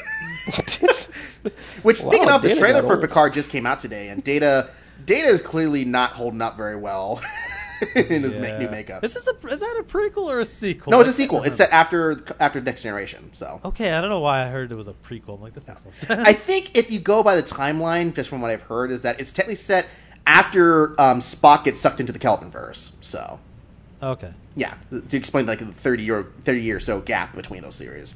But um, anything any thoughts on Cats, London, before we move on? you know, I'm just gonna be curious if there any headlines about people bringing their cats to the theater. I'm sure. I, I am gonna. That, I, I that- can't wait if for that's the. the most controversial thing that happened because of this movie. I'm fine with it. yeah, I can't wait for the memes. Seriously, there's already a bunch out. Like uh, my wife Lexi, she posted this one meme about like ancient medieval cat drawings that make them look like like nasty demon monsters. Pretty much, it's like oh, they drew inspiration from that more than anything. But Oh, that uh, what was it? Uh, the Catwoman movie with. I want to saw see that, and it's like they're trying so hard at the start of the movie. Like, yeah, cats are everywhere. cats, cats are everywhere. They could be even in your house. but anyways, um, so if no one else has any other like highlight moments they want to talk about, I can just run through a list of some movies that everyone should be at least aware are coming out this year. If you really like like arty, big, serious movies, there's a lot of really good stuff coming out, or at least very promising stuff coming out. So, um, one I wanted to start with was another Cannes release, which is Pain and Glory. Now, are either of you familiar with Pedro Almodovar? Nope. Um, I know his name. I, I I've never seen any of his movies, but I know he's famous for like making these really messed up type of stories. Yeah, so he's one of Spain's most famous filmmakers. Uh, he Yeah. did Talk to Her. Uh, he did Volver. He did a lot of big, you know, really well regarded, especially very feminist movies. Like he's a very big like female lead characters, especially any pretty much anything with Penelope Cruz. He directs it. So, Okay. Did Um, he do the but skin this- I live in? Or uh, yes, he did. The Skin I. Live In. That's, right, also yeah. did that one. That, that's the least Pedro Almodovar film ever, and yet it's also just as messed up as a lot of his other films. um, but yeah, so this is his new film, which is his first one in a while, because the last thing he did was uh, Julieta in 2016, and there's one called uh, "I'm So Excited," which bombed tremendously because it was just apparently freaking I guess awful. no one was excited. Nope. I saw the trailer for two. I'm like, wait, this is done by the same Oscar-winning director as these films, kind of thing. But this one's interesting because it's Antonio Banderas in the lead role of all people, and not only that, he won the Best Actor prize at Cannes for this movie because apparently this is like his very best performance. So, uh, but basically, it's a very loose interpretation of the life of Pedro Almodovar from his perspective, going like, yeah, it, it's him looking back at his career and saying, yeah, these things did well, these things did badly, this is how my childhood was, and it's a very like abstract, you know, fictional interpretation of his life. So, I'm curious. It's gotten rave reviews so far, so I'm really. I, I just want to see what it's like. Um, another movie that just came up, that popped on my radar, is a movie called The Aeronauts. Which, oh boy, your favorite people in the world, Alan. They got Eddie Redmayne and Felicity Jones reteaming from the Theory of Everything for this film. So, hello. Hello, Alan. Sorry, I must have accidentally fucked my. Anyway, I have no real. That's weird. I have no real opinion on Felicity Jones because I've never really seen anything that gives me an opinion on. Because like Rogue One, I mean, she was all right, but she was like she was the least like interesting character there. But I fucking hate Eddie Redmayne. I don't understand why anyone likes Eddie Redmayne. I think he's a good actor. He's just got a very distinct style to his acting, kind of thing. You've never seen Jupiter Ascending, then? I, I did. That's not one of his Movie's a good performances. Fucking awful ass piece of shit. He was awful in that movie, but uh, he's been good in other movies. But basically, Sure. it's this one based on a real story about this pilot named Amelia Rennes and then a scientist named Ja- James Glaisher who find themselves on an epic flight for survival during a hot air balloon travel. So it's one of those like That sounds hilariously boring. Epic hot air balloon. Are you fucking? Who wrote this fucking Hey, movie? to be fair, if you're stuck in a hot air balloon with no way to land or travel or that kind of stuff, it can be pretty dangerous. So- You're in a balloon. yeah. There's And what if it deflates? chance- What if it deflates and you plummet down to the ground? Uh, have you ever seen? Okay, oh Jesus Christ! If in short of you getting shot at by a cannon, if the hole ends up in a hot air balloon, you will descend slowly into the ground. You'll most likely be fine. That doesn't really happen unless you fucking hit a tree, and even then you'll be fine. Anyways, okay. Um, shit. but yeah, so there's there's a bunch of stuff surrounded around this one. I don't know if it actually is fully a thriller. It's a it's a biographical film more or less. So you know, kind of thing. It's an adventure. Uh, but anyways, uh, also stuff that's coming out this year. There's uh, I'll just go through a couple of the notable ones here. Now I don't know if this movie's actually going to make it through the end of this year, but Irishman is one of the biggest ones coming out. So Yes, is that the, is that a Netflix movie with a yes, so that's the one that Netflix is Yeah. definitely going to promote for Oscar consideration this year. Oh, 100 percent. Yeah, because it's Hopefully- freaking Martin yeah. Scorsese. So Yeah, yeah. Hopefully, it's better than uh, what the fuck was that thing called? Gotti that the Amazon did. Well, I mean, anything will be better than Gotti. Wait, wait, There's- wait, wait. Also, it wasn't Amazon. That was uh, Movie Pass. That's Yeah. one. Oh yeah, sorry, my bad. Yeah. Yeah, yeah. Don't don't don't don't don't, don't throw on Amazon. Don't put that evil on Amazon. Don't you put that Watch on me them. actually. But, uh, But this sounds interesting. Now, the biggest thing that you know, one, nobody's seen a trailer or a clip or a photo from this because they're still trying to perfect that weird de aging technology they're using for this film, where literally they're going to find a way to put Robert De Niro, uh, Al Pacino, Harvey Keitel, and Joe Pesci to make them look like thirty year olds at the beginning of the film. Beginning. Okay. Well, I mean, if it's only for a little bit, then it's like it makes sense. Well, like, no, that, it- that's a good chunk of the movie. Like it's not just like a few Oh, minutes. is it? It's like Never- it's like okay, 30, that's 40, what it is. 50, maybe an hour of the movie is them younger. So okay, that's probably why. Because like usually when the Marvel movies do it, it's like five minutes. yeah, no, You know? Scorsese is committed to this to the point that this is the most expensive uh, movie that he's made and the most expensive movie in Netflix history because it's cost already two hundred million dollars for this film. Oh Oh, no, crap. not again! Don't you learn your lessons? Nope. Well, because The that's the thing. That, movies tend to suck. well, because that's the thing. Like they've they've gotten some clout because I mean the only one that really stood out for them was Roma, which came out last year, which was really good. I thought so. Did Adam did uh, Adam Sandler that popular on Netflix? Because like I feel Uh, like ever since Adam Sandler went there- movies are huge hits for Netflix. As I know that's are. what I'm saying. Like, is that is that why they're thinking they can make their money back on a two hundred million dollars? Like, did they not learn about Marco Polo? I mean, they have money to burn. They're one of the biggest Does- companies in the world for media. So Yet they'll cancel uh, American Vandal. I, that's a thing with viewership too. But yeah, no, I agree. That's, they're willing to invest a lot into shows, but then they've lately been a little bit too cancel happy. They just canceled She's Got to Have It. They canceled American Vandal. They canceled quite a few stuff lately. But I don't know. But I'm still excited about Bright this. too. Bright was No, Bright was a didn't. movie. Damn it. so Bright, they're still doing it. Damn they're it. still doing a second Bright. oh, they are. Oh yeah, they are. That's right. Well, I mean, to be Yeah. fair, Bright was a huge hit for them too. So Ugh, damn it. Who the fuck's watching? This? I mean, also, uh, Bird Box apparently was a huge hit too. There's you underestimate the fact that there's a lot of people who will watch a movie just because Sandra Bullock, Will Smith, or some actor are in it. So It's also on Netflix. I keep forgetting Fuller House is on season. well, and also Netflix. Most a lot of people subscribe to Netflix, and when they see stuff, they don't want to look out for like the big arty stuff that we're looking for, or the big indie hits. They want to see something that they would see in the theaters at home. So Most of these have been so bad. How does, does anyone have any faith in Netflix movies anymore after like some of the bullshit they've released? After Annihilation, it's only because they've had a few Oscar-nominated films recently, and they always have that one or two big movies. They're like, okay, everything else, whatever. These are the movies we put all our time into, and Irishman is that one for them this year. So. Okay. I, I hope it works out because if it doesn't, there's gonna be like whatever my currently favorite show is is gonna get canceled. Uh, yeah, we'll see. But any thoughts, London, before we move on for this one? Yeah, yeah, okay. Irishman. That, is that the is that the Tommy Green story? Or is that the- No, so um, this is based on a book called "I Heard You Paint Houses," and it's basically surrounding um, Frank Sheeran and Jim- Jimmy Hoffa. Like it's all about Oh. like you know it, it's it's a classic Oh. crime movie kind of thing. This is gonna be great. Okay, yeah, because no, I was thinking because did you, you guys remember that one uh, to kill an Irishman? I, I heard no um, Kill the Irishman. Isn't? Oh, oh, is it kill the Irishman? Okay, yeah, kill. 'cause yeah, yeah, that's one with um, James McAvoy in it. Yeah, uh, what's I forgot the punter, the old Punisher, uh, Ray Stevenson. Ray Stevenson. Oh, right, right, he's in that too. Yeah. Yeah, he, he's yeah, and I know because like that was like a big story because that took place in Cleveland area. So I'm like, oh, Yeah. okay, this is a big story here. So I thought I thought this Yeah. was like the same thing. So okay, no, it's no, it is a Oh, okay. gangster movie, but it's a biograph about you know the main people surrounding the disappearance of Jimmy Hoffa, essentially. So um, De Niro's playing Sheeran, um, Al Pacino is playing Jimmy Hoffa, which is cool, and then Joe Pesci's coming out of retirement for this one, so that's pretty cool. Just And then right back into it after this movie. So- balls. Wait, I'm Probably, just- I mean, okay. he's freaking old. He does he, he he's earned his retirement. I'm just saying. So. okay. I, I want to say this: is Martin Scorsese has he done anything like this big budget? Okay, so this is this is his highest budgeted film. Well, he's so done. this is his most expensive movie. The last one was Wolf of Wall Street, which was 150 million dollars. Oh, that made that made. But okay, oh, does he have a lot of experience though with special effects? Because Oh yeah, he did Hugo.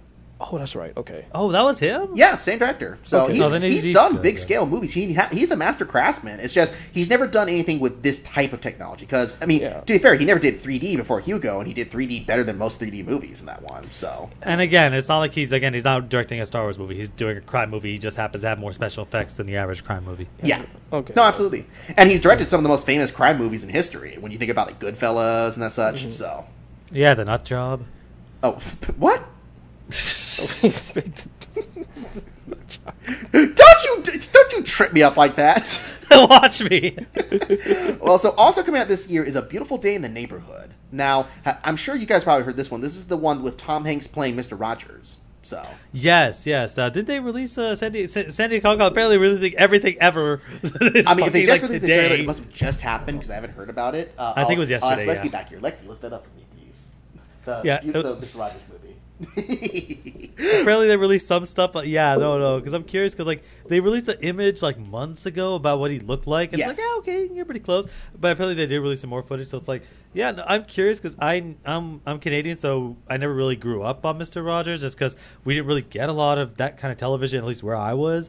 So I'm just kind of curious to see what this is really gonna be like. Because did they have a documentary come out like a couple months ago? uh, last year, yes. Um, Yeah, yeah. Won't you be my neighbor or something? Yeah, which was fantastic. Uh, I mean, like, it wasn't my favorite film I saw last year because it is just a puff piece to Mr. Rogers, but it's a very good puff piece kind of thing. No, no. Oh, yeah. I, like I, I wish I had seen it like when we did our, our list because I would have put that on my list because I really liked um that uh, "Won't You Be My Neighbor." I think I think it was just a very emotional, well put together documentary. But when going into this, I think that's I'm I'm pretty sure this is probably why this got pushed more too because of the popularity of that documentary, and I think that this is just like.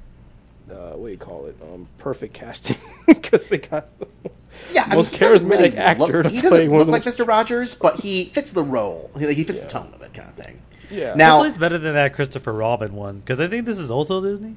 Uh, so yeah, it is being developed by. Uh, well, actually, no, it's TriStar, which I guess are they technically owned by Disney? Oh, uh, no. I- okay, so it's Tri- TriStar and, Sto- and Sony. So Oh, okay. I was about to say if they're not owned it by them now, they will be soon. Yeah, Wait, wait, wait, but wait. the director behind this too is Marielle Heller, who did The Diary of a Teenage Girl, which is a very interesting and very creepy little movie, honestly. Um, but then he also she also did Can You Ever Forgive Me? So that movie that No. you refuse to Oh, watch. Oh wow. Never, uh, I will not forgive Melissa McCarthy. But Well, can you she forgive did- Marielle Heller, Who? the director? I, I, I don't have problems with directors unless there's. a But you won't that watch their sit- movie.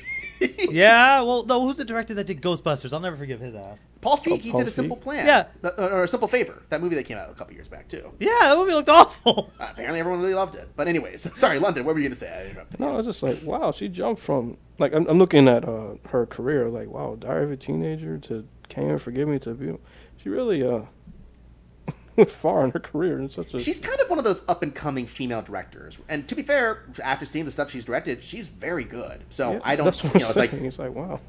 Yeah, so she's got a lot of talent, so I'm really excited for that. But um, yeah, it's Tom Hanks, Matthew Rhys is also in this, and Chris Cooper as well. And I mean, I'm sure I know exactly how this movie's going to play out because they're going to do all the major scenes, and they're going to probably do the climax with the big court case scene when you know he pleads to Congress to be able to help fund PBS. So Uh, the thing is though, he looks kind of like the the makeup. I'm looking at him. He looks pretty old because in the the court case scene, he was pretty. young. Mr. Rogers was pretty young, or Fred Rogers was young when he did Well, it. they'll probably So- age him down if they need to, because we don't know exactly what this movie says. yeah, I mean, Mr. Rogers always looked old even when he was young. To be fair, but yeah, we'll see how they adapt that. It depends on what part of Mr. Rogers' life they're going to cover, unless it's just going to be a sweeping biopic, which I kind of hope not, honestly. So. Yeah, I just I, well, I'm, the only thing is like I'm, I'm curious is like what they're gonna like how they're gonna portray him because it's like there there's never been like really any controversy with Mr. There's Rogers. no controversy, Mr. Rogers. Honestly, They'll make some up. He punched a child. He, They're just gonna fabricate an entire dramatic story. He like took the he only took, thing, his, Yeah, he took right, his they've puppet done it and just hit before. someone beat a kid with it. Just attack the, the, only thing you can say network. against him is that I mean, you know, he he kind of suffered from mild bits of depression in terms of the pressure to be a performer. But other than that, he didn't really have any skeletons in his closet whatsoever. So I, I think well, I did. I feel like with the documentary, they didn't push that much into certain things that he did in his life. So I'm thinking they might be able to have something like the one where he stopped his show for a while to to um, try to help people in prison.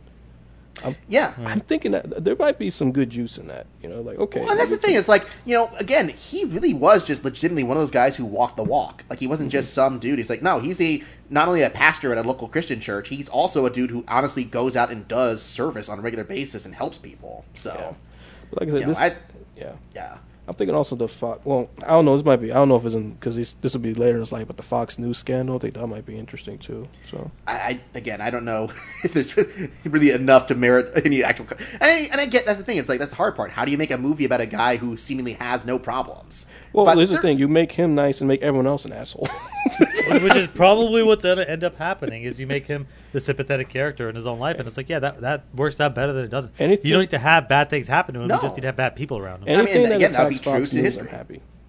Yeah, anyways. um, also, a movie that I don't know if it's actually coming out this year, but I'm incredibly intrigued by this is Dolomite is My Name. Have you guys heard about this one? Oh, what? No. Dolomite is wait, like Dolomite, Dolomite from the 70s? So here's the it's a biographical comedy film, you know, comedy quote quote, that's about the making of the original Dolomite movie. oh, And that 'cause sounds so interesting. oh, it is because it was this crazy freaking story about how they got Dolomite made. Um, you know, because it's all about Rudy Ray Moore. Funny enough, being played by Eddie Murphy uh, in this movie. oh wow, Okay, okay, this okay. is really okay. And to be fair, this apparently was like Eddie Murphy's passion project. Like he is the biggest Rudy Ray Moore fan, just because of how crazy that is, that whole story about Rudy Rudy Ray Moore is. But yeah, um, it's him in the lead role. Wesley Snipes is the lead, second lead character, also, which awesome. boo Hey, he he Really? served his time. He did his jail time. that doesn't I'll never forgive him for Blade 3 Uh, Oh. wow, you you latch on to one movie for every person, and then that's their thing. That's their he albatross. ruined that movie No, he did. I, I agree. He ruined that movie, but that was Oh. 20 years ago, Oh, man. I Hold don't up, give wait a a, shit wait, wait, no, he did not ruin Blade Three. Blade I mean, Three yes, David ruined Blade Three. hack, we Okay. we know David S. Goyer is a hack, but fucking Wesley Snipes literally didn't help. He did the opposite. He actively like halted production. Yeah, but anyways, there's a bunch of people in this movie that look really good. Like you know, pretty much any major black actor in Hollywood, like Tituss Burgess, Craig Robinson, Mike Epps, uh, Keegan Michael Key, because of course he's going to show up in here somewhere. Uh, Oh, uh, Chris, Sterling K. Brown's in it. I'll watch it. uh, he is not, unfortunately. Damn it. But speaking of Sterling, Sterling K. Brown, the thing that has me most intrigued by this is the writing team behind this, because it's Scott Alexander and Larry Karaszewski. Um, they're the guys who wrote People versus OJ. Oh, Hmm. cool. Yeah, That's- so I love that they're writing this, yeah. and literally every script I've seen about them, they've not written a movie I didn't like. Like every single movie I saw of theirs that I li- that, that I've seen of theirs, I loved absolutely. Oh, uh, and then it's being directed by Craig Brewer, uh, the guy who did Hustle and Flow as well.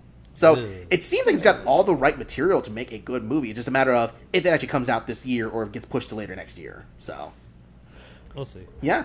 Um, and then just going through a few other ones here. Uh, there's that Shia LaBeouf movie coming out, Honey Boy, that I'm intensely curious about more than anything. Oh, Honey- Shia LaBeouf's back in theaters. Everyone run. Well, you know, you've heard about this one, right?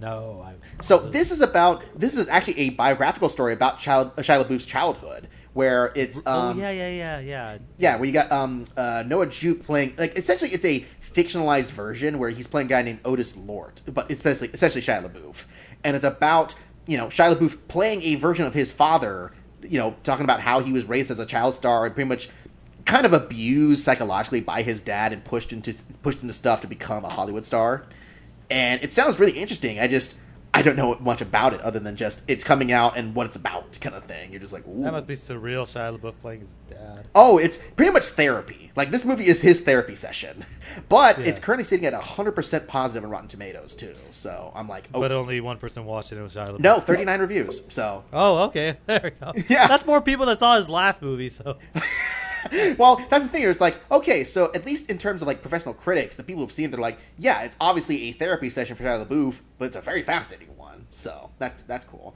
Uh, speaking of Shia LaBeouf, also there's that other movie's coming out with. It's probably not Oscar consideration, but it's the Peanut Butter Falcon. If you guys have seen the trailer for this one.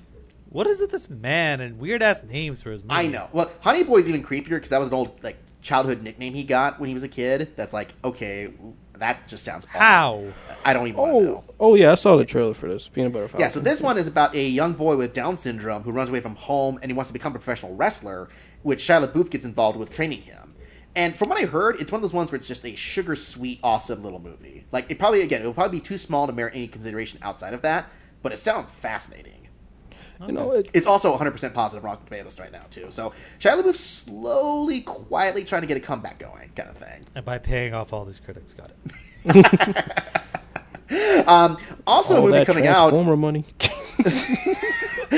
Oh my gosh, uh, a movie that's also coming out this year is Jojo Rabbit, which oh my god, what the hell is Jojo Rabbit? Okay, I read that. I was like, we're Jojo Rabbit is the new movie from Taika Waititi, but the plot is bizarre. So basically, it's this kid named Jojo Betzler living in Nazi Germany back in the day.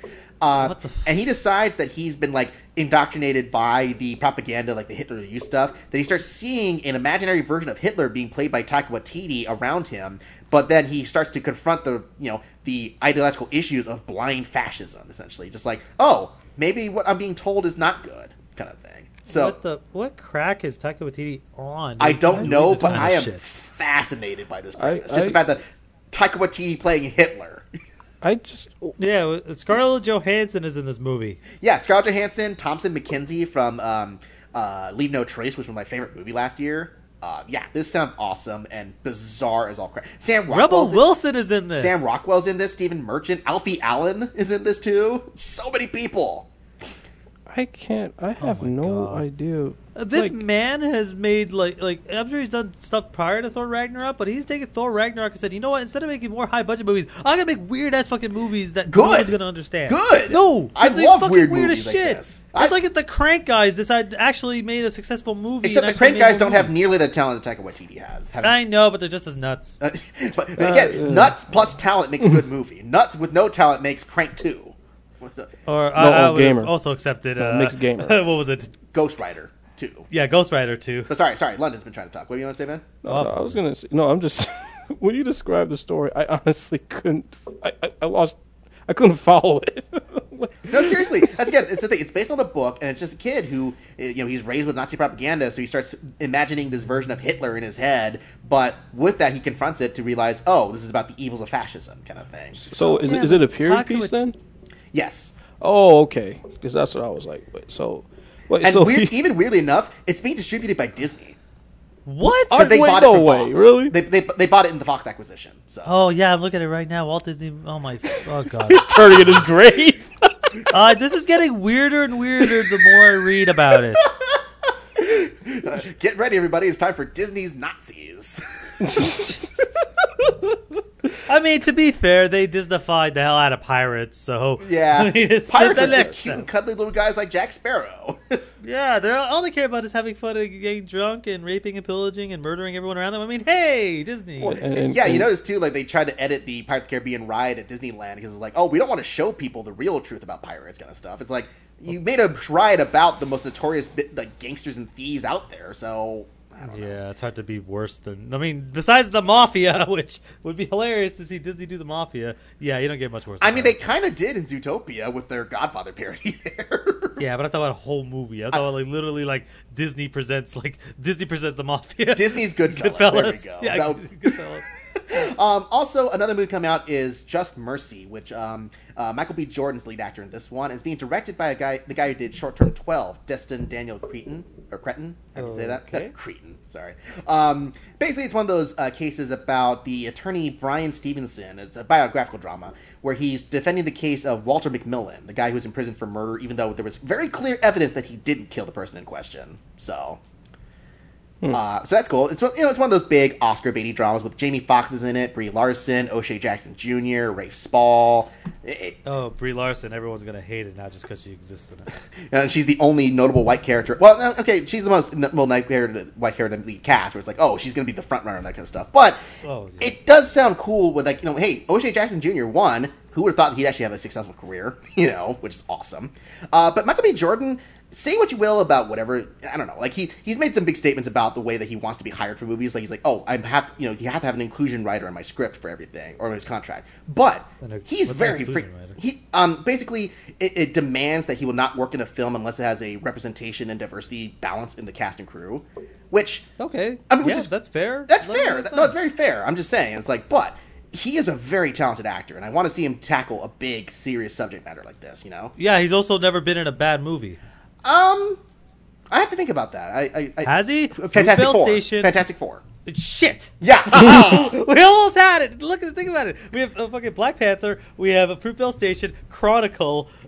Yeah, like literally, there's one, there's one giant freaking dirty mark in his career, and that's Fantastic Four, t- uh, the reboot. Oh, that's so infuriating. I thought we had it. It's like 100 percent good movies. Um, one I'm actually very curious to come out. Uh, actually, comes out in a matter of weeks. The Kitchen, which is an adaptation of a actually a gangster crime novel. Um, uh, let's see. Who wrote Yeah, no, I, I it, it has the my enemy Melissa McCarthy, but that tra- that trailer looks so fucking good that it infuriates. Again, that's the thing. Melissa McCarthy is a great freaking actress when she's not Oh, falling sure over she and making fat jokes. You know. Well, hey, Rebel Wilson decided to take up her fucking mantle, I guess. No, like, actually- shit, we're passing the torch down. I'm more surprised by Tiffany Haddish. Like, Yeah, no, that's the thing, this- down in the movie. I'm, in the trailer, I was like, oh, okay. Yeah, and, and that's one things. It's definitely one of those big feminist vehicles where it's like, yeah, it's the wives of Irish mobsters who are taking over their respective corporations from their husbands after they get arrested. But again, like I said, the trailer looks fantastic. Um, the writer and director Andrea Berloff also made a big debut with Straight Outta Compton. She was one of the four writers on that script. Really? Oh, the four. Gee. Yeah. Well, that movie has like five acts, so yeah. Yeah, to be fair, but I mean, just everything I've seen about this movie so far, I'm like, I really, really want to see this. It Are we gonna get a screener for that, or is that a? I think it's only going to be in the main theater, so I doubt we'll get a screener for it.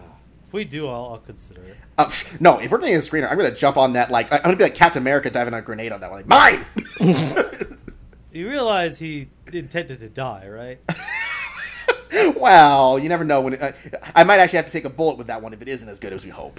But yeah, like when Davey and me had to watch Secret Obsession. that was all your guys' fault. No one asked you. no, to that was all Davey. Blame his ass. Wait until you hear that review, people, for Secret Obsession. I can't wait. Fuck, it's a mess. Um, also, we got The Laundromat coming out this year from Steven Soderbergh. It's one of those big docudrama things where it's a group of journalists who take part in another uh, what, 11.5 million files linking the most powerful figures to a secret bank. It, it's, it's the one that, um, uh, the Panama Papers, essentially. You know, the whole thing with Oh, okay. Chan and those celebrities who got caught in this weird giant money uh, laundering scheme. oh, shit. Oh, the ba- oh wait, oh okay, oh wait, yeah, it makes sense. Laundromat. Yeah, so it's based on the um, the book or article written by Jake Bernstein, and it's also produced by Scott Z. Burns, the guy doing the report. So it, it's it's definitely one of those big, like heady political dr- political and moral dramas kind of thing. So that sounds cool. Uh, let's see. Uh, I know. Sorry, folks. There's just a couple more, and I'll we'll, we'll be done. I swear. There's freaking um, Noah Hawley's new film, Lucy in the Sky. So this is the guy who sure runs Fargo and Legion and those shows, making his feature film debut. Oh fuck him. I'm sorry. Legion is an uh, is such a pretentious fucking show. I Like, I love Fargo, but I agree, but at least the premise here is fascinating because it's based on a real story about this astronaut, um, Lisa Nowak. It's, so it's a loose interpretation of it, but it's basically this astronaut who went out to space and she began an affair with another astronaut that she traveled with. Um, but then she starts to slightly go insane to the point where her love affair gets into conflict when another person enters into the picture, and she pretty much goes out and ki- kidnaps the other woman who's having an affair with that astronaut and holds her hostage. Oh wait, that yeah, I remember that. sounds story. nuts. Oh, I, remember, Yeah. I think yeah, like I think they asked, I think she went and like wore a diaper or something. It was like to to trap. the, the the actual story, if you look into it, it's a weird rabbit hole of bizarre. Yeah, like really. I remember.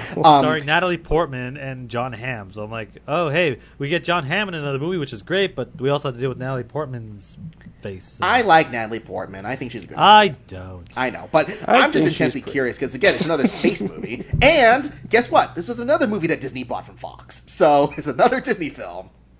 Yeah, Fox was doing a lot of shit before they got canceled. Eh, again, this sounds promising, so uh, we'll see. Maybe, but I can't. s- Oh my god, Legion makes me so mad. Anyways, uh, there's also Little Women coming out this year, which is the new uh, Greta Gerwig film. So, yeah, Uh, you know Greta Gerwig who did Lady Bird and those kind of and that stuff. Oh yeah, yeah. yeah. Yeah, Okay, wait, so this is definitely one hundred percent going to be on the Oscars. Yeah. What's Little Women about? So, Little Women is an adaptation of a novel which already got adapted once. Um, Oh, oh, the, was that the Jane Austen novel?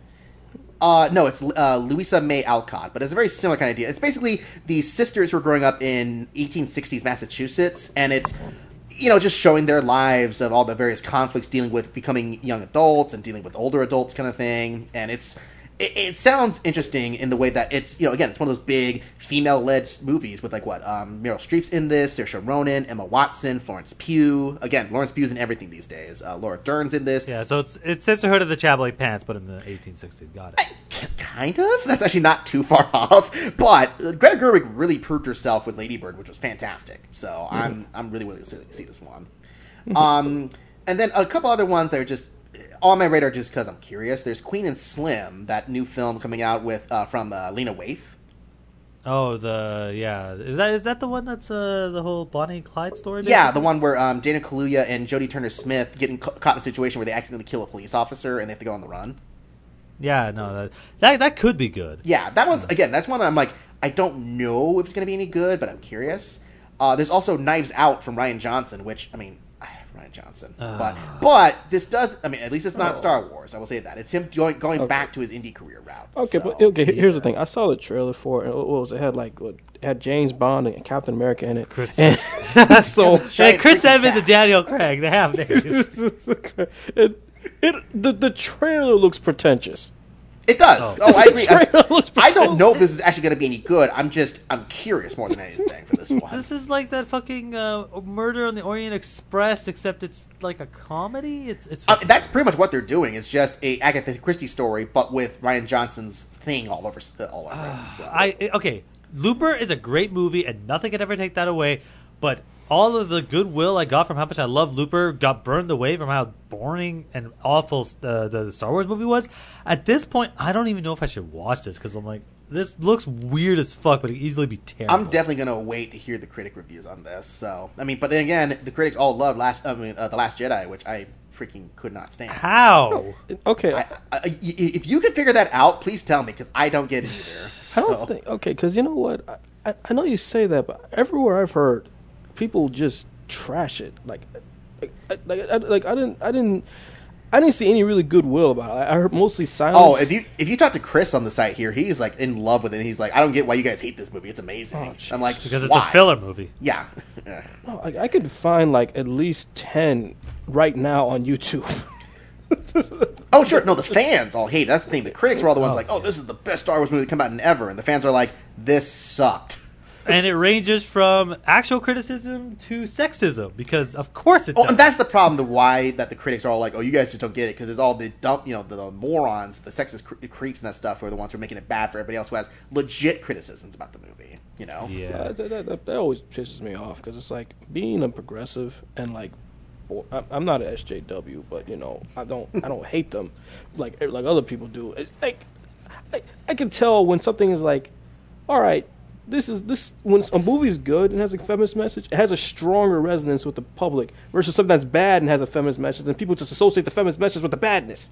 Exactly. Yeah, but what's a feminist message in Star Wars? Oh, well, the fact that the oh god, we're not gonna get into a Star Wars. No, no, no, no. There's Like- no feminist message in the movie. That's Oh no, there's clearly there's clearly one, Alan. There's the message that you should never question a female leader, even when she gives totally bad advice with Laura Dern's character. So Yeah, and you know the fact that they have That's not a feminist. no, I'm I'm I'm being pretentious. Um, Okay, that's what I'm because I'm like, there's no feminist message in any of these two movies. What the hell are people talking about? No, there's a scene when like the uh, when I forgot his name, the, the Poe Poe Dameron, he goes to like argue against the the orders, and there's literally in the shot the way it's framed, all the people he's talking to are women, and just him.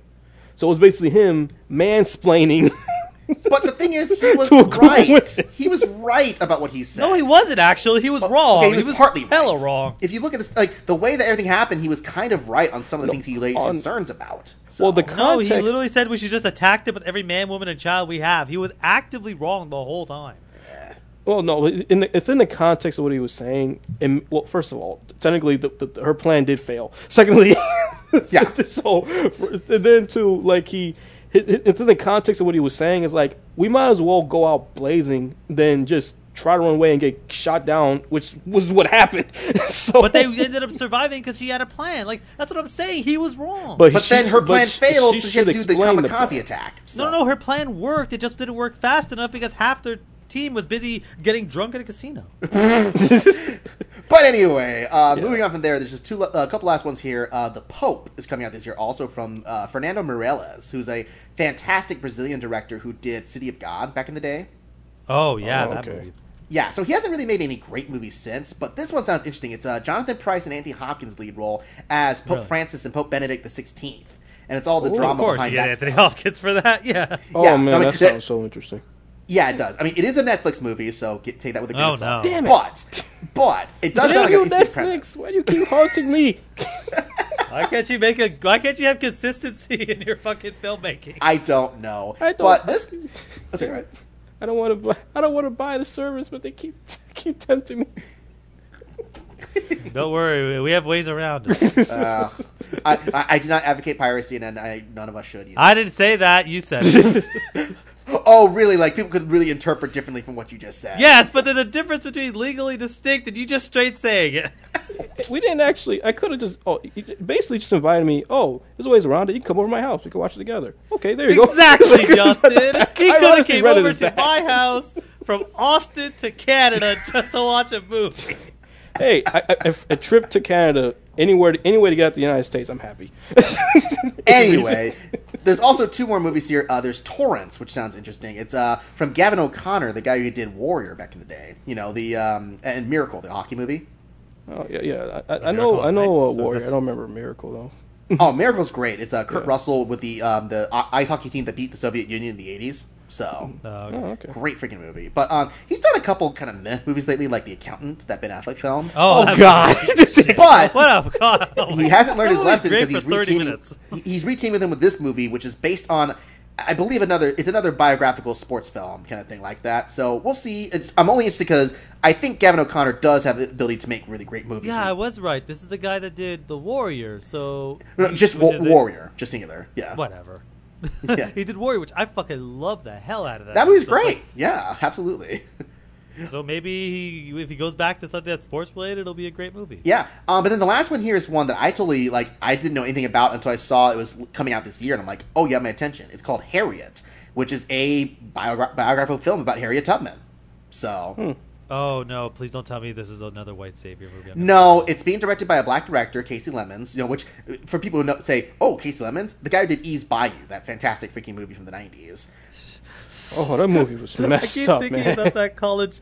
I keep thinking about that college humor, uh, college uh, humor fucking skit of the White Savior movie, and I'm just imagining like who are they gonna get Jon Hamm as her friend that was there the whole time that helped her out or something. No, I mean most of it, it's it's predominantly a black cast. I don't even see any white actors on here, so good. There's no white saviors to come into the movie, but uh, it's Cynthia Ah, Erivo yeah. who's the lead character here. Who, you know, big actress. She won a, a Tony for The Color Purple. She was recently in um, uh, Bad Times at the El Royale, which Oh wait, is she was she? Oh that. Oh my god, she was great in that movie. Yeah, that's the thing. Like, say what you will about that movie, everyone loves Cynthia Erivo in that movie. Okay. So Who, wait, who doesn't like Bad Times? That movie's I, incredible. I've heard people complain I, about I- it. Like, I not like don't- hate I it, don't. but I don't care for Bad Times. I liked her. Ah, that movie's so good. I Oh, wish God, someone yeah, watched I it. Disagree. okay. I will Me, say you, this: and that- three other people are the only ones that watched it. Speaking of sick of Charles Manson stories, fucking hell. there, there are a couple of no- okay i will say this there is joe alwyn who is the only white actor i can see on the credit for like white males in this so it's like please don't let him be the white savior in this but uh, it's also leslie odom jr from hamilton who's awesome a great actor Yeah. uh, janelle monáe's in this uh, you know quite a few actors uh, tory kittles is in this too it it looks promising and again kasi lemmons is one of like the best you know black directors working in hollywood today and he's you know they, they, they just got oh, sorry it's a she sorry the casey kasi lemmons Wow. i know i'm I'm just. I'm glad the story's getting told. To be honest. Yes, but no, it, it would be good to see a good, really strong di- biopic on this woman because she's fa- her life's fascinating. And there's a reason why she should be on a twenty dollar bill. Yeah, right? Oh, that'll never happen. I know.